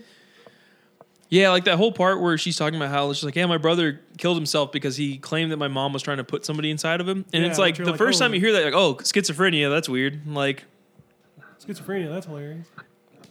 Do you want to explain that? That what happened with that? I don't know. That seems like it could be bad. I know the Baconator thing fucking killed me. Sometimes I'm too savage for myself, dude. Too funky for my damn self. Uh, so Fyre Festival. Let's get into that. Oh yeah, uh, we saw, we watched. Bryce both. watched one of them with us. We watched both. We watched the Hulu one first, and then yeah, Bryce showed up just in time for the second one on, on Netflix. And uh, both are great. I mean, I've, I've seen people say the Netflix one is, is a better made movie, and it's like maybe, but I mean, it's really with it like as with any documentary, it's the subject matter that matters, not like the presentation really. And it's uh, it's fascinating no matter how you how you present it. I also would recommend that Internet Historian guy. I felt like did a really good rundown. Remember we watched his video; it was like ten minutes long about the yeah. the history of Fyre Festival. Like he was, a, he's the first person, and they don't bring this up in either of the documentaries. He was the first person to mention that everyone was like, "Oh yeah, fuck them. They're all stupid rich kids. I'm, I'm glad it happened to them." He's like, when you realize that, like that, um, the most sad part of, about that is the island of people that didn't yeah. get paid, and like his it got point, so bad that they were like, "We're gonna start kidnapping you guys." Yeah, his whole point though was like, um, it wasn't just rich kids, because a lot of people realized like, for eight hundred dollars, if you if you played it safe, you could get a trip to the Bahamas for less than it would cost, and you get like, uh, you know, once you're there, you can see Blink one eighty-two and all these other like famous people. And um, so, like, a lot of kids there were just, you know, regular college kids that saved up money and were like, I'm going to go on this, you know, summer vacation thing. So this this idea that, like, oh, fuck them all because they're, you know, capitalist pigs or whatever, I don't know. It's like, you're not... Is it actually wrong? Yeah. It's like, you're not, you're not working with all the information. Also, nobody deserves to get fucked over like that. That's fucking, you know, I don't know why people are like, oh, good, fuck them. But I got to say, though, the... Uh, I love that meme, though, where the guy, I think Price shared it. Yeah, that was hilarious. Where it was like... He's like, I won these tickets off like a radio show or a college campus or something like that. And then he just went. He's like, it was awesome seeing all those people freak out He's about like, their I luggage. Went with no expectations, so. uh, That's me, though. Everywhere I go, I'm like, eh. Yeah. Hey, it was still a free vacation. But uh, that first documentary watch, I thought, like, in the first half of it, um, the one on Hulu, it, they spent a lot of time getting into, like, the what happened with, like, the economy, with, like, the housing crisis, and, like, how that affected, like, millennials and how it's, like, everything is just really shitty for our generation right now. And like, it really sets a, a really interesting backdrop for this is why this only would have happened right now in this, at this point in history. Just, it was the right combination of like social media networking and technology being at a point where you could pull a scam like this. So that's an interesting, just like, I guess, again, to use the word context, they, they give you a lot of interesting context before just like giving you a literal, just step-by-step list of like, now here's how everything went wrong from like A to Z. Which the second one also does after, like the second one sets up more about here's who this guy was. That's the interesting part is, is the Hulu one, they interview the guy, but in the Netflix one, almost, you get a better picture of who he is without without him actually being interviewed. The thing with the, the Hulu one though is I feel like he didn't add anything to it. No, he really didn't. The only thing he added was the fact that he wouldn't answer anything. It was yeah, like, you, okay, you clearly he's hiding something. He is. Like that's that's interesting. I, honestly, dude, I would be down to rewatch both of those because it's just. I was telling Willie, I was just like, dude, I was getting anxiety like in real time as we were watching because you're like, how are they going to pull this off? Well, especially because they're like, they emphasize more than once in both documentaries that normally when they do Coachella, when they do anything kind of a huge festival, it takes them eighteen months. Yeah, eighteen months minimum, they said. And it's like people like me that are bad at math, that's like more than a year. A year and a half, exactly. Yeah. So... Four months is the amount of time they tried to throw this festival together. And it's not a normal festival festival like Coachella where they just walk out in the desert and there's stages everywhere. You have to fly these people into the island. You, now you have to lodge them. You have to get these lodges, which there are none at that. Like there, There's not enough houses that they could rent. They have to build these shitty lodges or whatever. And then they have to somehow pay the bands, fly the bands out, fly all the people that do sound and all that out. They have to get electrical, plumbing, because there's no electricity there. There's no cell service there. There's no plumbing. There's no internet. Like, there's literally nothing. It's just a One barren... One of those, like, powerful lines where he's like, he's like, put up a cabana for five hundred thousand dollars just to see if anyone will buy it. And the guy's like, I asked him, do you have a cabana that's worth five hundred thousand dollars? And he's like, just put it up. And it's like, I think it wasn't, shit, it was like seventy-five thousand dollars or something like that. No, I remember he said five hundred thousand dollars. five hundred dollars and it's sold. Because his whole thing was like, that was when they were desperate to make money. He was like, just put it up and see if somebody buys it. And I don't think they sold it, but it was like, he was like, maybe someone will give me half a million dollars. And it's like, you have no intention of giving them what they paid for or ever giving them their money back. Well, and then so on the Hulu one, because Bryce didn't see that one, it starts off by saying he used to own... He started this company that was like a... I really don't understand his credit card business. Either. It doesn't make any sense. So he started like... Basically, he was at like his his story. This is the only time where he was like actually helpful. Remember, because there's nothing incriminating there. Yeah. He starts telling how he started this, um, this credit card company because he was at a dinner with a bunch of bros and then they all threw their credit cards in and like one of them had like a, one of those master metal cards or whatever. And he's like, I want that, but I don't want to apply to that because my credit sucks. Right. So he designed this company where...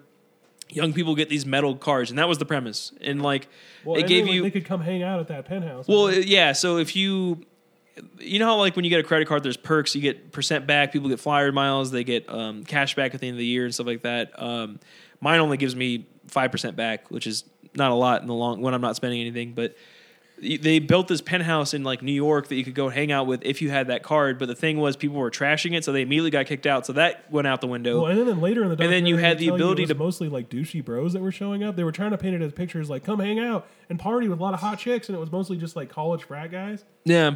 Well, and then they you were had the ability to start buying tickets to shows that were unbuyable, like Hamlet. And uh, not Hamlet. Is that, is that what it is? No, Hamilton. It's Ham- Hamilton. So Hamilton's Hamilton, Jay-Z tickets, stuff that's like impossible to get. And so what he was doing was he would start buying them on StubHub for like way more than they're worth, like five thousand dollars for some of these tickets. And then he would have spent all that money and not made any money. And then he would start selling tickets on the app for Jay-Z concerts. And then like people would buy those, but now he needs to pay off the Jay-Z ticket concert. So then he'd start selling tickets to the Super Bowl. And then he didn't have any money for that. So then it just it, like... Early on, you realize his his tactic, which is to spend a lot of money, f- new scheme to pay off that, and then new scheme to pay off that, and it's just over and over it's and over every again. Every scheme has to make more money than the last one to pay off all the schemes that he did to get up to where he's at, and it's this never-ending fucking pyramid scheme. The guy is like a fucking evil genius. It's so crazy. It's pretty scary. And it, just the fact that you know none of those people are ever getting their money back. No. Well, it's kind of like the, the Wolf of Wall Street. It's like that guy stole so much money from people. And it's like, how are they going to get that money back? Yeah. And then like to another thing that's besides that is like Chuck Palahniuk's a famous book art, uh, not artist, book author. And he was, he's famous for like Fight Club for anyone who doesn't know who he is. Very recently came out and it turns out whoever his manager was has been embezzling money from him for just for a decade. Yeah. Basically It's almost as far back as Fight Club, like because that was like his first published novel. And like, like it's one of those things where you can tell he's embarrassed that he never thought about it, like because he, on the Joe Rogan podcast he was on, he was explaining that he was like, oh yeah, I sold Survivor or like one of his his books like shortly thereafter, and was like, um, so where's all the, the money for that? And the guy's like, oh no, it's coming, and he would just say it's always coming. Then he would only give him like ten percent of what he was like like deserved, and then like he just forgot about it, and then write a new book, and then. You know what I mean? And then, like, later on, I, I don't know how he got caught. I don't either. But he, he the thing is, he was also embezzling um, other the, people's the money. money for um, uh, Mario Puzo's estate, and that's the guy that wrote The Godfather. So, so it's like, you know there's a lot of money coming in through that. But the reason I bring that up is apparently his lawyer goes, like, he's like, most of the time you only ever get, like, two percent back of what was stolen from you. And he's like, so realistically, uh, he was something like twenty-two million dollars he was owed, and then it was like, you're most likely going to get, like, maybe two hundred thousand dollars. And it's going to take years, too. And yeah, he's like, it'll be ten years of litigation because there's other people involved, too, so that just makes it even longer. That's actually what I was going to say earlier about the R. Kelly thing. I was talking to somebody who watched the documentary, and I said, so how is this dude not in jail? And they go, well, the problem is he has so many lawsuits going on that he actually can't go to jail because they need to finish all of the lawsuits. Like, that's crazy. You know what I mean? Like, you can't go and I guess the, he's like, he can be in and out of jail, but it's like he's out on bail. But at the same time, it's like he's going through so much litigation that like they actually can't just imprison him because they would need to take him out immediately to go back to another trial. Is he still on Spotify? I don't know. I wonder if they took him off. I can check, I guess. The only R. Kelly song I know other than the one is the Ignition and remix to Ignition. That one, and then I know the one from uh, Batman. I was just saying, it's like Gotham City. Which is like no one, no one but me knows that song, but it was on the fucking Batman Forever cassette tape that I had. Yeah, he's still on uh, Spotify. I I don't know for how much longer. We gotta though. get that documentary. I, I want to see that. Yeah, I also again Vanish in plain in plain sight sounds fascinating. Yeah, all I know is what I read on that little blurb, and I'm like, okay, that's enough. Evil Genius was awesome. I remember me, you, and Bryce like marathon that. I've been watching the Jeffrey Dahmer. No, not Jeffrey Dahmer. Ted Bundy tapes. Ted Bundy tapes. I always get them confused, and they're like not alike in any way. Uh, but yeah, the Ted Bundy tapes, and it's like they're it's pretty interesting, but it's also one of those things where it's really exhaustive. So it's like you kind of have to be in the mood to watch it. And I've been super sick, and it's like I need to be like centered to be able to sit there and, and absorb the amount of information that they're throwing at you. Yeah, the, watching like bummer shit's not good when you're sick. Like I remember I watched the the Revenant when I had a cold like a long time ago when that movie came out, and I was like, this movie's making me cold. Like, but that's just how it goes. But oh, and the the craziest thing about the Fyre Festival thing, and me and Faith are talking about it, is that there's this uh, guy that worked for the what's his name, Billy something, Billy F- Farland, McFarlane, Billy, Billy McFarlane. McFarlane. I think it's McFarlane. I'm not sure. Todd McFarlane? Yeah, but he basically called it a guy and was like, hey, w- they have all of our, what was it, like their equipment? Was it their water or? I think it was water, I yeah. I think it was, yeah. They had all their water. Was well, they didn't pay any of the taxes. That was another thing, too. Remember, they um, they, they, they bought, like... Like, two million dollars worth of liquor. At, yeah, and then didn't didn't know didn't, that they had to pay taxes on top of the the liquor for, like, transporting it across tariffs, open water or whatever. Yeah. And it was forty percent, so they owed nine hundred thousand dollars upon the arrival Which of the liquor. Which is insane. Which, and ha- remember when people said when they when they started showing up, they, they were just be, there was just crates of alcohol everywhere, and they were like, just take it if you want it. Like, that's fucking insane. Yeah. Again, amazing nobody died. Yeah. Like, yeah, I, I thought I remember thinking that the whole time that was happening. I was like, someone's gonna fucking die. Well, especially because there's a part where they're all waiting in like this little tiny airport, and like one they of the dudes is yeah, they lock him in there, and one of the dudes is locked inside this little airport thing and is having alcohol poisoning. It's very clear, and is like throwing up everywhere and all that. And they're like, "Dude needs to go to a hospital, like for sure." Also, one of the Vice documentaries we we saw when it was like right after it happened, I remember somebody made the point of like a bunch of people started taking the dr- their drugs that they brought while they were on the plane, thinking, I'm going to land here on the island and, and be fucked That's up. That's so it's scary. And then it's like, then you show up to this nightmare world. It's like, uh-oh. Also, who the fuck... Why would you start taking drugs and be like, now I got to go check into a hotel. Now I got to like, you know what I mean? Like, I would Because never... the people that do that kind of stuff that are like dropping acid and doing Molly and all that aren't the type of people to go, oh yeah, I got to go get my baggage from the fucking plane people. I got to go get my hotel room. Then I got to get a good night's rest for this fucking festival. No, like they're just like, let's do it. Like, and that never works out for anybody. So like clearly we watched uh, Fear and Loathing in Las Vegas or whatever. So I was talking to somebody. I was like, man, that movie makes me never want to do any kind of drugs. And it's like someone else was like, are you serious? That's the movie that got me to start doing drugs. And I was like, Jesus. They do every fucking drug in that movie. Yeah. Like the whole part where he's like in the um, the bar or whatever and people are turning into like dinosaurs and shit like yeah, that. that. Like that, that shit looks really cool. Yeah, that was in the movie. Not like I would not want to experience that. That's like one of the best parts of that movie. I was talking Dude, to like, what's the score here? Like, that's such a great line. Yeah, I was talking to somebody recently about we. I, oh, so I walked outside and I was like locking the tables up at work or whatever, and there was like a car that was smoking, and it had the same smell that Spice used to have when you would smoke it. Like, you know how Spice used to have that weird after you smell? Smoke Spice a lot. Like, yeah. Oh God, we dude! Did it once, uh, we... Remember, remember when Nick rolled the biggest fucking like Spice joint? Yeah, that was the day that Stalker threw up. Yeah. And then I literally made Stalker go get a... His, we called him Stalker because of his gamer tag, by the way. We were young yeah, and dumb. Maybe we should explain that. Um, I made him go get a shovel and shovel dirt on it so it would dry the throw up up so that he could then shovel it into the trash. He's like, you're a genius. I'm like, no, people just do that with sawdust. It's not a, a thing. But um, you kid throw up at school before? I guess. It was chili dog day. Uh, what?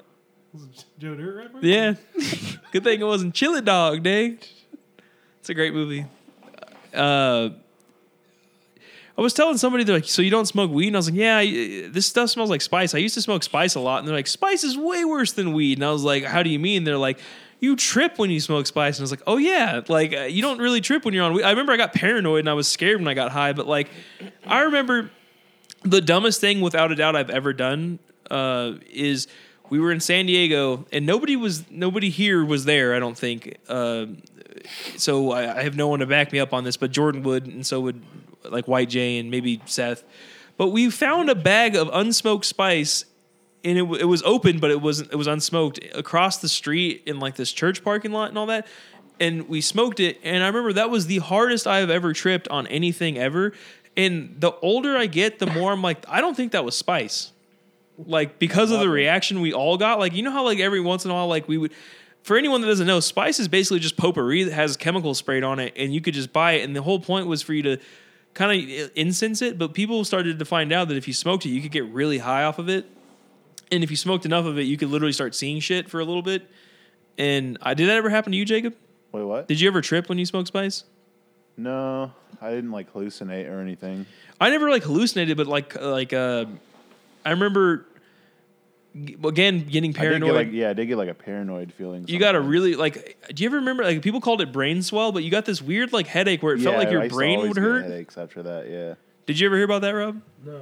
Everybody's not paying attention, so I'm talking to nobody right no, now. Yeah, um, I, I remember but you that. would get this weird like te- temporal headache, on, like on the temples of your head, and it would feel like your fucking brain was swelling. And I think that people died because of that. But so we smoked it, and I remember everybody was panicking, everybody's freaking out, and I remember like. The weirdest thing I've ever experienced with that was, um, like, everything went black and white, and it was raining. Like, you know what I mean? That never happened to me. And then I remember I don't want to drop his name because I don't know if he wants anyone to know about it, but one of our friends smoked it and claimed that he saw himself um, stabbing his own eyes oh, out. Yeah. You, we all know who I'm talking about, maybe except yeah. for Rob. Well, and he t- I remember he said that was weed. That? He was tripping. I don't know. He said that that was on that was weed when he. No, he said it was weed and spice. Like it was oh. in the same bowl. Like they people were fucking probably, calling it yin and no, yang. It was probably the spice then. But anyway, I don't know if what we smoked was spice. It could have been like angel dust or some dumb shit. Whoever knows. Did it look like an herb though, or like it? Grass it looked or? Like black leaves. It, it literally said like K two thousand or something like that. Oh yeah, that's it was just like synthetic spice. Shit. Y'all were fucking hitting mids. Yeah, it was bad though. And then I remember we, I did it for like a month or two, and then I was like, yeah, no more. Cause I remember I ended up at, in like Nathan's uh, bathroom upstairs, just like putting water on my face for like twenty minutes. And then John came up and found me, and my shirt was all soaked. And he's like, what are you doing up here? And he had to calm me down by giving me gum. But uh, that's the, that's as far as my drug experiences go. I was listening to, um, Mike Tyson talked to Joe Rogan about how he like does D M T all the time and all that, and he's like it calmed him down, and like he it's weird. Mike Tyson's like one of the best boxers of all time, and like he has no interest in boxing anymore. Like he keeps asking him like, do you go to like these things and like train people or like talk about boxing or like uh, cuz he's starting a, his own um like weed vacation spot. Like it's like a resort where like it's you can go and just smoke weed in your room, and and that's like a really fancy like Club Med style thing. You can do that at any resort. I don't know. It, it's That's what he's doing. But, uh, and he's like, do you like, are you gonna, you have like a gym there, right? And he's like, yeah, it's gonna be like a really nice fancy gym and all that. He's like, are you gonna like teach people how to box? He's like, ah, I don't like boxing anymore. It's one of those things where it's like, it's weird that like someone who's considered one of the greats is like, I hate what I used to do. Cause he was like a fucking psycho basically. You know, I'm really into just chewing ears off, honestly. Yeah. But that's all I got. What do you got? I don't know. Have you ever done any other drugs besides weed? I've never done weed, dude. I don't know what you're talking about. What is weed? It's, uh, you know, sunflowers and shit. I do a lot of NyQuil, you know, just so I can sleep at night. You ever robo-trip? You, you lean in, dude? You ever robo-trip? You ever, remember put, we, you ever put that Barney in your cup? Weed sounds like a, like a fun drug, and then, like, it makes people have seizures, and that sounds scary. Well, that's because they do it, like, all day, every day. Like, I didn't Lil Wayne have a problem? With he like pain? Had a seizure because of it. Yeah, I took half his Xanax one time when I had a panic attack, and it seemed to work. Yeah, I, I took only half of one, and that, that was enough. For days. For days. So you think you'll fly with Xanax, man? Maybe if you close your eyes. I don't know. Well, Drew, Drew okay, because we talked about this when Drew was here recently. He was like. He's like, all you need is like a Xanax prescription. You can get one just, just for fl- like one specific flight somewhere. And I was like, well, the problem with that is like, I just know you have to fly personally, back. I would have to like, I would have to try, I would have to try out Xanax just to be like, you know what I mean? Like spend, spend a night in, indoors and be like, here's what happens when I take Xanax, so I know what to expect. But then, yeah, but then what if you get addicted though? I don't know. Because that, that happens fairly often. Yeah. Commonly. Yeah, but you have to be doing it twice a day. I know people in our, our own life that are like addicted to it, so it's like, okay. Yeah. I don't know. I did. I had a, a panic attack when I was going through my old job shit, and I took it like three days in a row, and I was fine. I know it really fucks up your memory too, and like your well, because it basically stuff. Makes you groggy as fuck. Yeah. I just lethargic. I'll never forget I this. Not remember that I'm on a plane. Maybe uh, in four days I'll I'll literally sleep. It'll be the anniversary for my surgery, and I remember I'll never forget. I come out of um, I'm in recovery, and they're like, all right, we're gonna. Or no, I was going into the surgery, and they're like, all right, we're going to start pumping fentanyl into your uh, your I V drip. I was like, no, don't do that. Like, I was like, I was like, people are dying every day on and this shit. They killed Prince and Tom Petty and fucking Michael Jackson. Like, and uh, Lil Peep. What's the rapper that died? Lil Peep? Lil Peep, yeah. Fentanyl got him. Possibly Mac Miller, I don't know. He was in his system. That's a bummer, man. Yeah. It's I don't, like, I don't really know anything about it. Who's the asshole that was on S N L? Pete Davidson? Man, I don't like that guy at all. Yeah. I don't want to say anything too negative about him because like, we, me and you may have a career at some point, but like, I've never disliked somebody more than him. It's very smug. Cringelord. Yeah. It's it's interesting because it's like, we're at an age now where it's like, oh, that guy's our age, so if we hate him, it's just like, it would be like if that was just another dude at a party, be like, fuck that guy. You yeah. know what I mean? It's like when you're when you're like a teenager and there's a bunch of twenty-year-olds on T V and you're like, I hate Paris Hilton, but she's like twenty-five and I'm fourteen. I don't know. That feels different to me. Or if, if you're like, you know, I'm twenty-one and I hate Justin Bieber and he's like eighteen. Like that feels different too. But it's like when someone's like the same age as you. Here, here's a weird pool. Have you guys ever had anyone in your life that's not like a friend of yours, but they're a friend of your friends? And like everybody, okay, I don't know how to, I don't want to use their name because they're fairly, they're like well known around where I work and all that. But there's a certain person that like anytime anyone mentions them, they kind of like go into like worship mode. They're like, oh my God, she's so cool and nice and all that. Oh, I know, I know what you're talking about.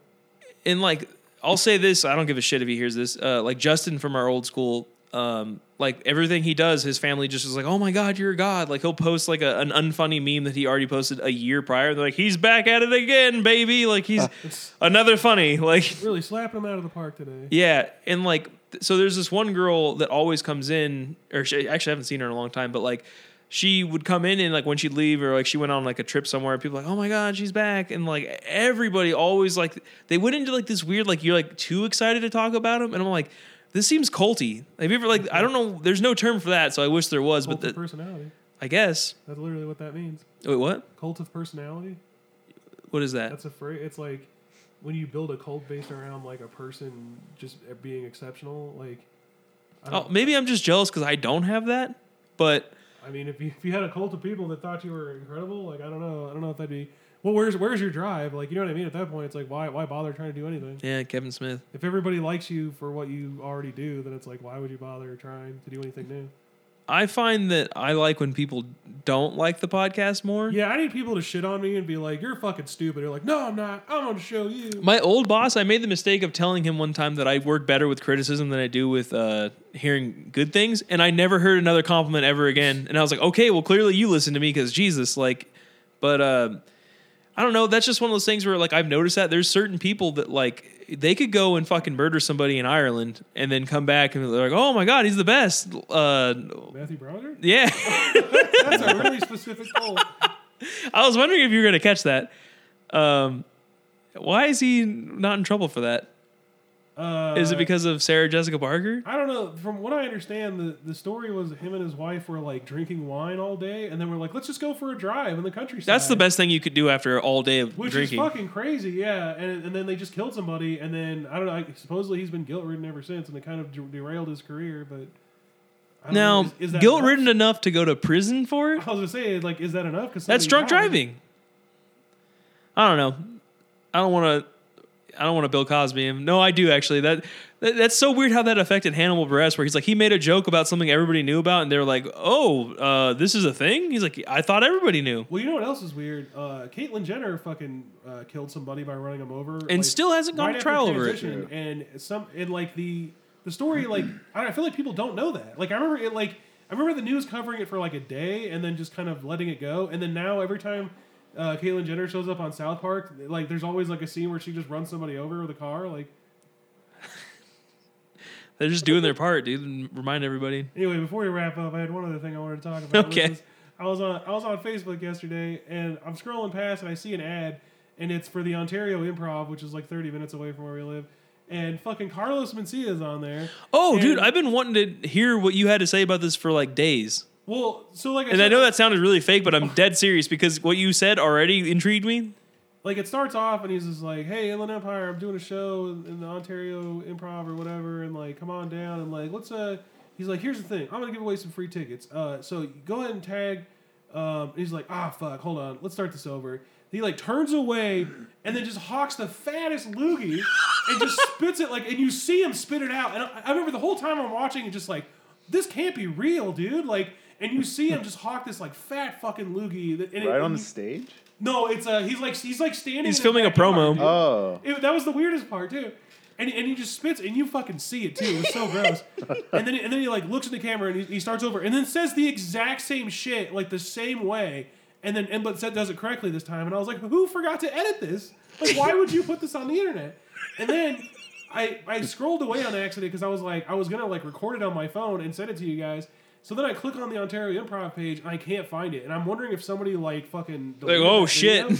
well, and then so it's it shows in their upcoming shows. It's like Carlos Mencia coming on this day, and you look at it, and it's the pictures from back when he lost all that weight, and he had that one special, like right before he got called out by uh, Joe, Joe Rogan. Rogan, and his career got destroyed.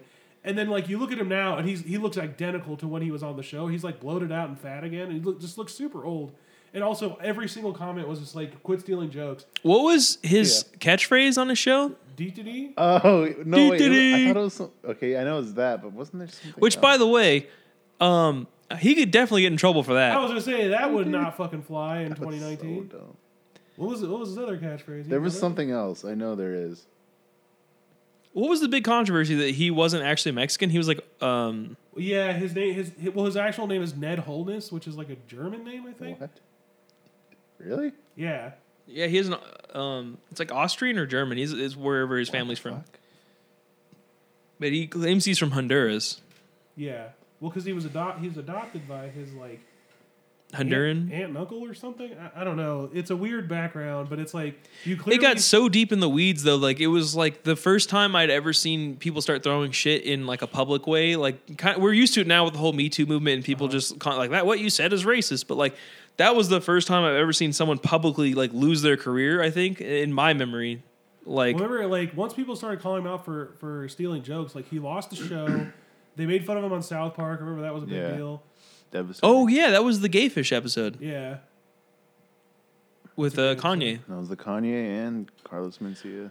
Because he was like he the whole premise of that episode was he's like, do you like fish sticks? And like he stole that joke and then like it like fucked with Kanye and that's that was back when South Park was actually good. Yeah. So I mean, I, I can't Park. speak on the new episodes, but like, you know, this, the school shooting one was kind of genius though. Where like, they're like, ah, it's fine. Yeah. yeah. I, I haven't seen any of those. I, I do want to see the one about Amazon warehouses, having worked in one before. Is there one of those? Yeah. That was like the season finale, I think. Oh, well, I'll, let's definitely check that out. But, um, it, it's, we're at an hour and thirty-one. You guys got anything else? Oh, that's too long. You're going to have to edit some of it out. uh, yeah, maybe. I need to start opening the podcast with the Patreon shit. Maybe some people aren't getting to the end of it, you know? Maybe. Do we want those people supporting if they can't get to the end? Yes. Well, I don't know. It's one of those things where it's like the more people that support, the more... Me and you had an idea for another podcast that I would love to actually do. Like me, you, and Jacob, and, and Bryce, if he wants to participate, where we watch like Bollywood movies because they're like notoriously goofy.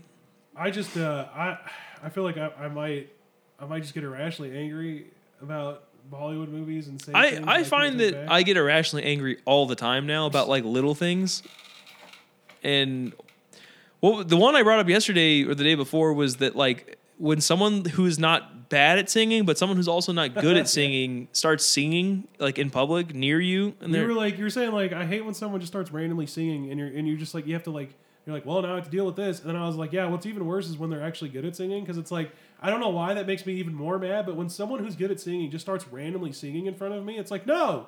Stop well, it's, it. it's almost like if someone started taking a shit in front of you and you're in public, like, no, no, the bathroom is where that is. That's where you yeah. do that. But also singing isn't with a microphone and on a stage or in yeah. your car. Like, you don't get to just start singing. You can't just drop it in on me. Like, like I, I start podcasting in front of you at work. Like, yeah. Like, hold, hold on. I got to pull my mic out. Uh, so anyway, we're uh, best bros. Uh, but like I used, okay, I'm standing there. I'm at the, and this chick's at the counter drawing. I don't know if she's an artist or whatever. And she just starts going like, oh, and then like everybody, like most people have their headphones in, but when they don't, like the place is not big, start turning and they all look at me like I'm a part of it. And I'm like, no, this isn't. It's a flash moment. Um, yeah.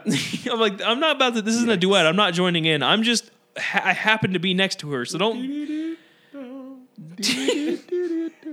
hate that song. I hate that. Um, what was I saying yesterday? I was like, my, the song I hate the most in the fucking world, and now I can't remember what it is. It was, it's that song, and what was the other? Saturday? No. I mean, that's the other one on the list. There's a top ten, and I think that uh, one's eight for me. Um, the Tool, where it's like, I know that, uh, that, that. That's definitely on that list. Remember when I picked I you up, know. and we were making fun of that song, and then I turned on the radio, and that song started playing? Yeah. That's incredible. I was like, uh-oh. Uh, I also hate... Tool. Um, The whatever that song is. Uh, say what you need to say. That's it, dude. Yeah, I fucking hate that because it goes on for so long. Like, say what you need to say, and it just keeps going. It's like that's not a clever lyric. I also hate. Um, but what, okay, that's a dangerous song though, because in the wrong. yeah, don't, don't. I don't know. Whatever. System in in down, the, I also can't fucking stand. What's that one song? Oh, so know. Speaking of that, the other day, is that the people who do Chop Suey? Yeah, I hate that song too, but that's not the one I'm thinking of. Well, like the other day at work, I was like, you know what song I fucking hate to this uh, to Furman, and I was like, Chop Suey. He goes, what song? And I was like, why about the keys of Volatile? Because I wanted to. He goes, that song's lit, and I was no. like, no. And then like all of a sudden, I shit you not, like a horror movie. People start coming out of the woodwork and going, that's a good song. And I yeah, was like... I had that same exact situation happen to me before. And I'm like, that's a good song. The song where he's like... Uh, I don't think you trust... In my self-righteous suicide, wow. when angels deserve to die. The edgiest lyric I've ever fucking heard. You think that's a good song. He read that, or he wrote that while he was... Is that about George Bush? Is it? I think so. No. You know it's a good song that's about George Bush? Fucking Helicopter. That whole album, Silent Alarm, is, is anti-Bush. It's fine. I liked it. Yeah. Uh, the, the one, the System of a Down. That is a guilty pleasure album for me. I hate though. Yeah, the one too. I'm thinking of is the one where it's like it's like life is a waterfall. Oh, that that's. Oh my God, Aerials, dude. I fucking hate that song so much. So, I mean, it's so. I just remember that from a. Life is uh, a waterfall or something. What was the song? Um. About snakes and scorpions in the desert or whatever that uh, you know what I'm talking about, where it's, it's a it's like a Godsmacky style song and like oh it's like I'm not the one yes. so far away. I don't know that song. I feel thankfully. The snake bite into my vein. Sounds like you guys are fans. No, it's like the, the, the music is so dumb. It's like what what band is that? Uh, I honestly don't know, but it was the opening song to that one M T V reality show where like. They would send people into like haunted places and they'd have that like camera on them. Do you remember oh, that? Oh, it was I called do, Fear. Fear. I do something? Remember that show. That's Godsmack. Godsmack sucked. No, that's not Godsmack. That's that. No, was this the... song. That's Godsmack. Yeah, I thought that was um. Disturbed. R P your daily playlist. Disturbed, I can't fucking stand either. Although the only time I'll ever listen to any of that music is when it's on a D V Z movie. Then it's like, no, it, it True, just it yeah. fits so perfectly. The number one song from Disturbed is The Sound of Silence, so they covered that. That's cringe. Ooh. It's not a... Didn't they put that in Batman v Superman or Justice yeah. League or something? That's that's why it's cringe, because it's like, that's not a good decision to do that. Hello, darkness, my Hello, old Batman. friend. My old friend. I don't know. Fuck it. That's stupid. Um... Fuck me, dude. That's the worst. Remember when we used to go to Couga's, they had like a sticker machine and like... They had like one. It was like the Ramones and the Clash, and like we'd always like put three eleven, Third Eye Blind. Yeah, we. Also, I caught Jordan Matchbox at work. twenty. I caught Jordan at the, uh, work the other day. Like I walked in the kitchen, and I hear uh, "Wish You'd Step Out From," and I, I peeked in. And I gave him this. Song. Like it's not a good I peeked song. in and looked at him, and he got so embarrassed. He changed the song on his like iWatch or whatever, and I was like, "What are you doing, man? Do you, we were what's going on, big guy?" The other day, and I was like, "You know what's kind of a cat like." I feel like it's an underrated song. It's not a good song, but I, I like I respect the writing in it. Is Three Doors Down the fucking Kryptonite song? And then it came on the radio like a second later, and I was like, "Well, now you can hear what I mean." I think that song. Has Would you still call me Superman? I don't know. That uh, band sucks though. Three Doors Down is a fucking nightmare. Travis, you used to. Li- you had that album though. I remember yeah, that. Yeah, I remember. That's how I know for sure. a lot of a lot of things I used to think were great, I now realize were fucking shit. Like Good Charlotte. You know what song I unironically still love is Fat Lip by Sum forty-one? Oh, yeah, for sure. That's that's That whole part where he's like, don't count That's like a generational me. anthem at this point. I mean, the rest of their music is fucking stupid, but yeah, that, that song... I don't... You put that shit on at a also, party now... Also, uh, In Too Deep is a great song by them. That's all right, oh, yeah. yeah. Well, remember, because it had the music video, it was like Drake and Josh or something on... They, no, like, it was, uh, there was an episode of... Uh, Malcolm in the Middle. That's what it was. Learning how to drive, and the cops are following him, and they're like, "He's going through the cones perfectly." And then, like, when he gets out of the car, and he's like, "He's like, when the when the when the kids in school ask, tell him I got to third base to the girl," and then like the cops tackle him right after. That's amazing. Great fucking show, dude. dude we should start rewatching that show. Yeah, we really should. The one where like they go to the, the um his dad because his dad's rich, remember, and his his dad's. His dad's dad is played by Christopher Lloyd from Back to the Future. Yes, Doc. yes. And, uh, and and everyone in the family keeps making fun of their mom because they hate her, and they keep fun- and then like the one thing she wants to do is be in the family photo, and they all take the picture when she's like in she's, the bathroom, like, in the house or something. Yeah, so she's like crying. So like all the kids like they get into the, his fucking precious golf cart or whatever, and just like drive it into the swimming pool and shit, and like completely destroy all like the, the food and everything. Oh, fucking great show, dude. Honestly. My favorite episode though. because it's it's like perfect, like the one where Malcolm goes bowling and it's like the yes, dude. I the was one, gonna say the one where his like it shows both sides of his mom goes with him it's and like chaperones. If his mom went and it's like, or if his dad went, and it both times it's like it's. The, the the writing on that show is fucking insanely good. And then like the goofiest episode is just the one where the dad starts competitive speed walking, and then yeah. he like the whole episode there's like his rival keeps beating him, and then he does like slow mo camera footage using a private investigator. The guy's like actually running. That's so fucking it's so stupid. The, um, also the one where like it's like what what if all, all the boys were girls instead? That one's fucking great too. Yeah, or. Um, The really water. Where Dewey find, he like he dreams that he finds a brand new pair of pants in the basement because it's the first time he didn't get hand-me-downs. Yeah. Oh, dude, the one where okay, the one where um Reese and Malcolm and Dewey are working at for the for the church, and they're they're like in like the um the fun like what the uh not the fundraiser but the um like the donation for Christmas or whatever. Yes. And they're getting such good stuff. He's like, well, I'll just take this shirt because it's brand new, and then I'll donate my shirt. So they're trading all their stuff for all the good stuff in the donation piles.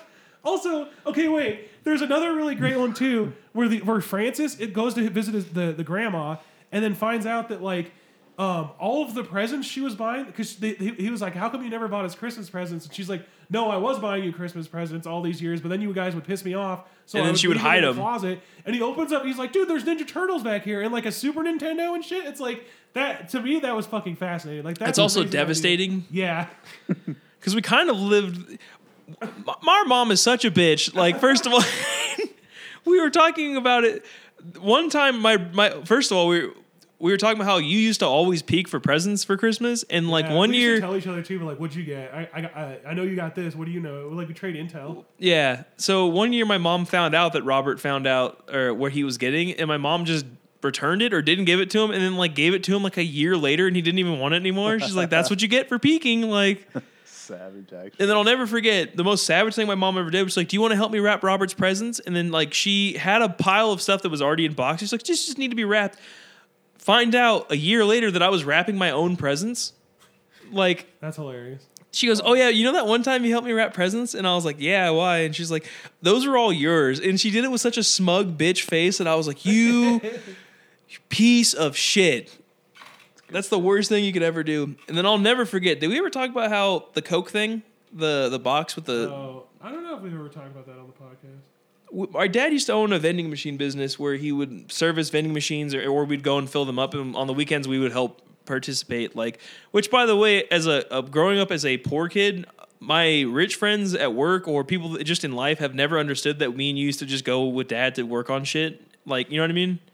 We go to Uncle Jim's house and fix his air conditioner, or we go to, to Grandma's and work on, like, her electrical or, like, cut her tree down. You know what I'm saying? I definitely hated all of that. And, like, all said to people, I'm like, why? And I'm like, we were, we were broke, so he needed to do side jobs. So he, like, worked a normal job, and on the weekends we'd go and start filling up vending machines for him. And one time, it was, like, in maybe November, October or something like that, my mom went with us to fill up this vending machine, and, like, the Coke was running this deal where it was like if you opened the the twelve pack of Cokes or whatever, you could literally win five hundred dollars or whatever. And my mom was like, uh, did you check that one that you threw away? You, it could be a winner. If you if you win, it could be yours or whatever. And I was like, we didn't fucking win. And like I just threw the box in the trash. Come to find out, the bo- my mom pulled the box out of the trash. That was the winner for the five hundred dollars. Yeah. And it was one of those things where I was like, so I get that money, right? And she's like, no. And I was like, and like she had literally like made the joke that it would be mine if I won it. And I was like, eh, whatever, I'll just throw it away. So my mom withheld five hundred dollars from me as a kid. That's like a million dollars. Like one hundred dollars is a million dollars to a kid. We used it to buy Christmas presents, which so is what it, they told us. But then as a precocious child, my response to that was like, well, then what did you do with the Christmas present money? Like, yeah, if you used all the, the money that you won in this contest to buy us Christmas presents, can we have that money? Like, where, where'd that go? As a kid, that's a smart question to ask. As an adult, they're like, no. And then to even further my point, one time I asked, I'm, I'm sure I've said this before on the podcast, but I got to re-say it for the new listeners. I asked, I was like, Mom, we're driving. My mom hates the freeway. Let me preface this by saying that. My mom never drives the freeway. So she would drive from San Marino to Fontana, which is like a ten minute drive on the freeway. Yeah. thirty minute, thirty to forty minute drive on the streets. Every you have time to stop. I drive to Fontana now, I'm, I'm like blown away by how quick you can get yeah. there. Because it took us so long to get there when we were kids. The side streets. So... we go to my grandma's house. We're hanging out. We're on the way home. I'm fucking starving. And my mom takes the side streets. And I was like, can we get McDonald's? And she's like, uh, no. And I was like, I'm super hungry. She's like, well, we're going to have dinner later and all that. And it's like three o'clock. And I was like, please, if we pass by McDonald's, can we just stop and get Mc- McNuggets or whatever? And she's like, yeah, sure. If we pass by McDonald's, I will get you McDonald's. So what my mom did, and I didn't realize it till fucking fifteen years later, she drove around McDonald's and then going into like residential areas to just pass by them and not actually drive by them so that I couldn't McDonald's see them. Just going anywhere. In the yeah, city, like. They're everywhere. So my mom took an alternate route to get home so that she wouldn't have to get me McDonald's. That's that's four D chess, dude. What'd you say? It's a four D chess move. She really did that. That's a big brain play, and I hate it. But then I wonder why I'm so petty and why Faith always calls me petty. So it's like, there you go. It's, it runs in our family, and we're huge fans of Tom Petty. Rest in peace, by the way. F. Also, man, uh, we we should have ended like ten minutes ago, but like fucking Spider-Man movie, that movie made me cry so hard. The new one.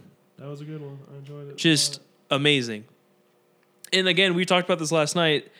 If you haven't seen it, then you'll be like, what's so amazing about another Spider-Man movie? And it's like, no, it just, it literally did everything right. It doesn't feel like a Spider-Man movie. It doesn't feel like a typical superhero movie. It's, the story's really good.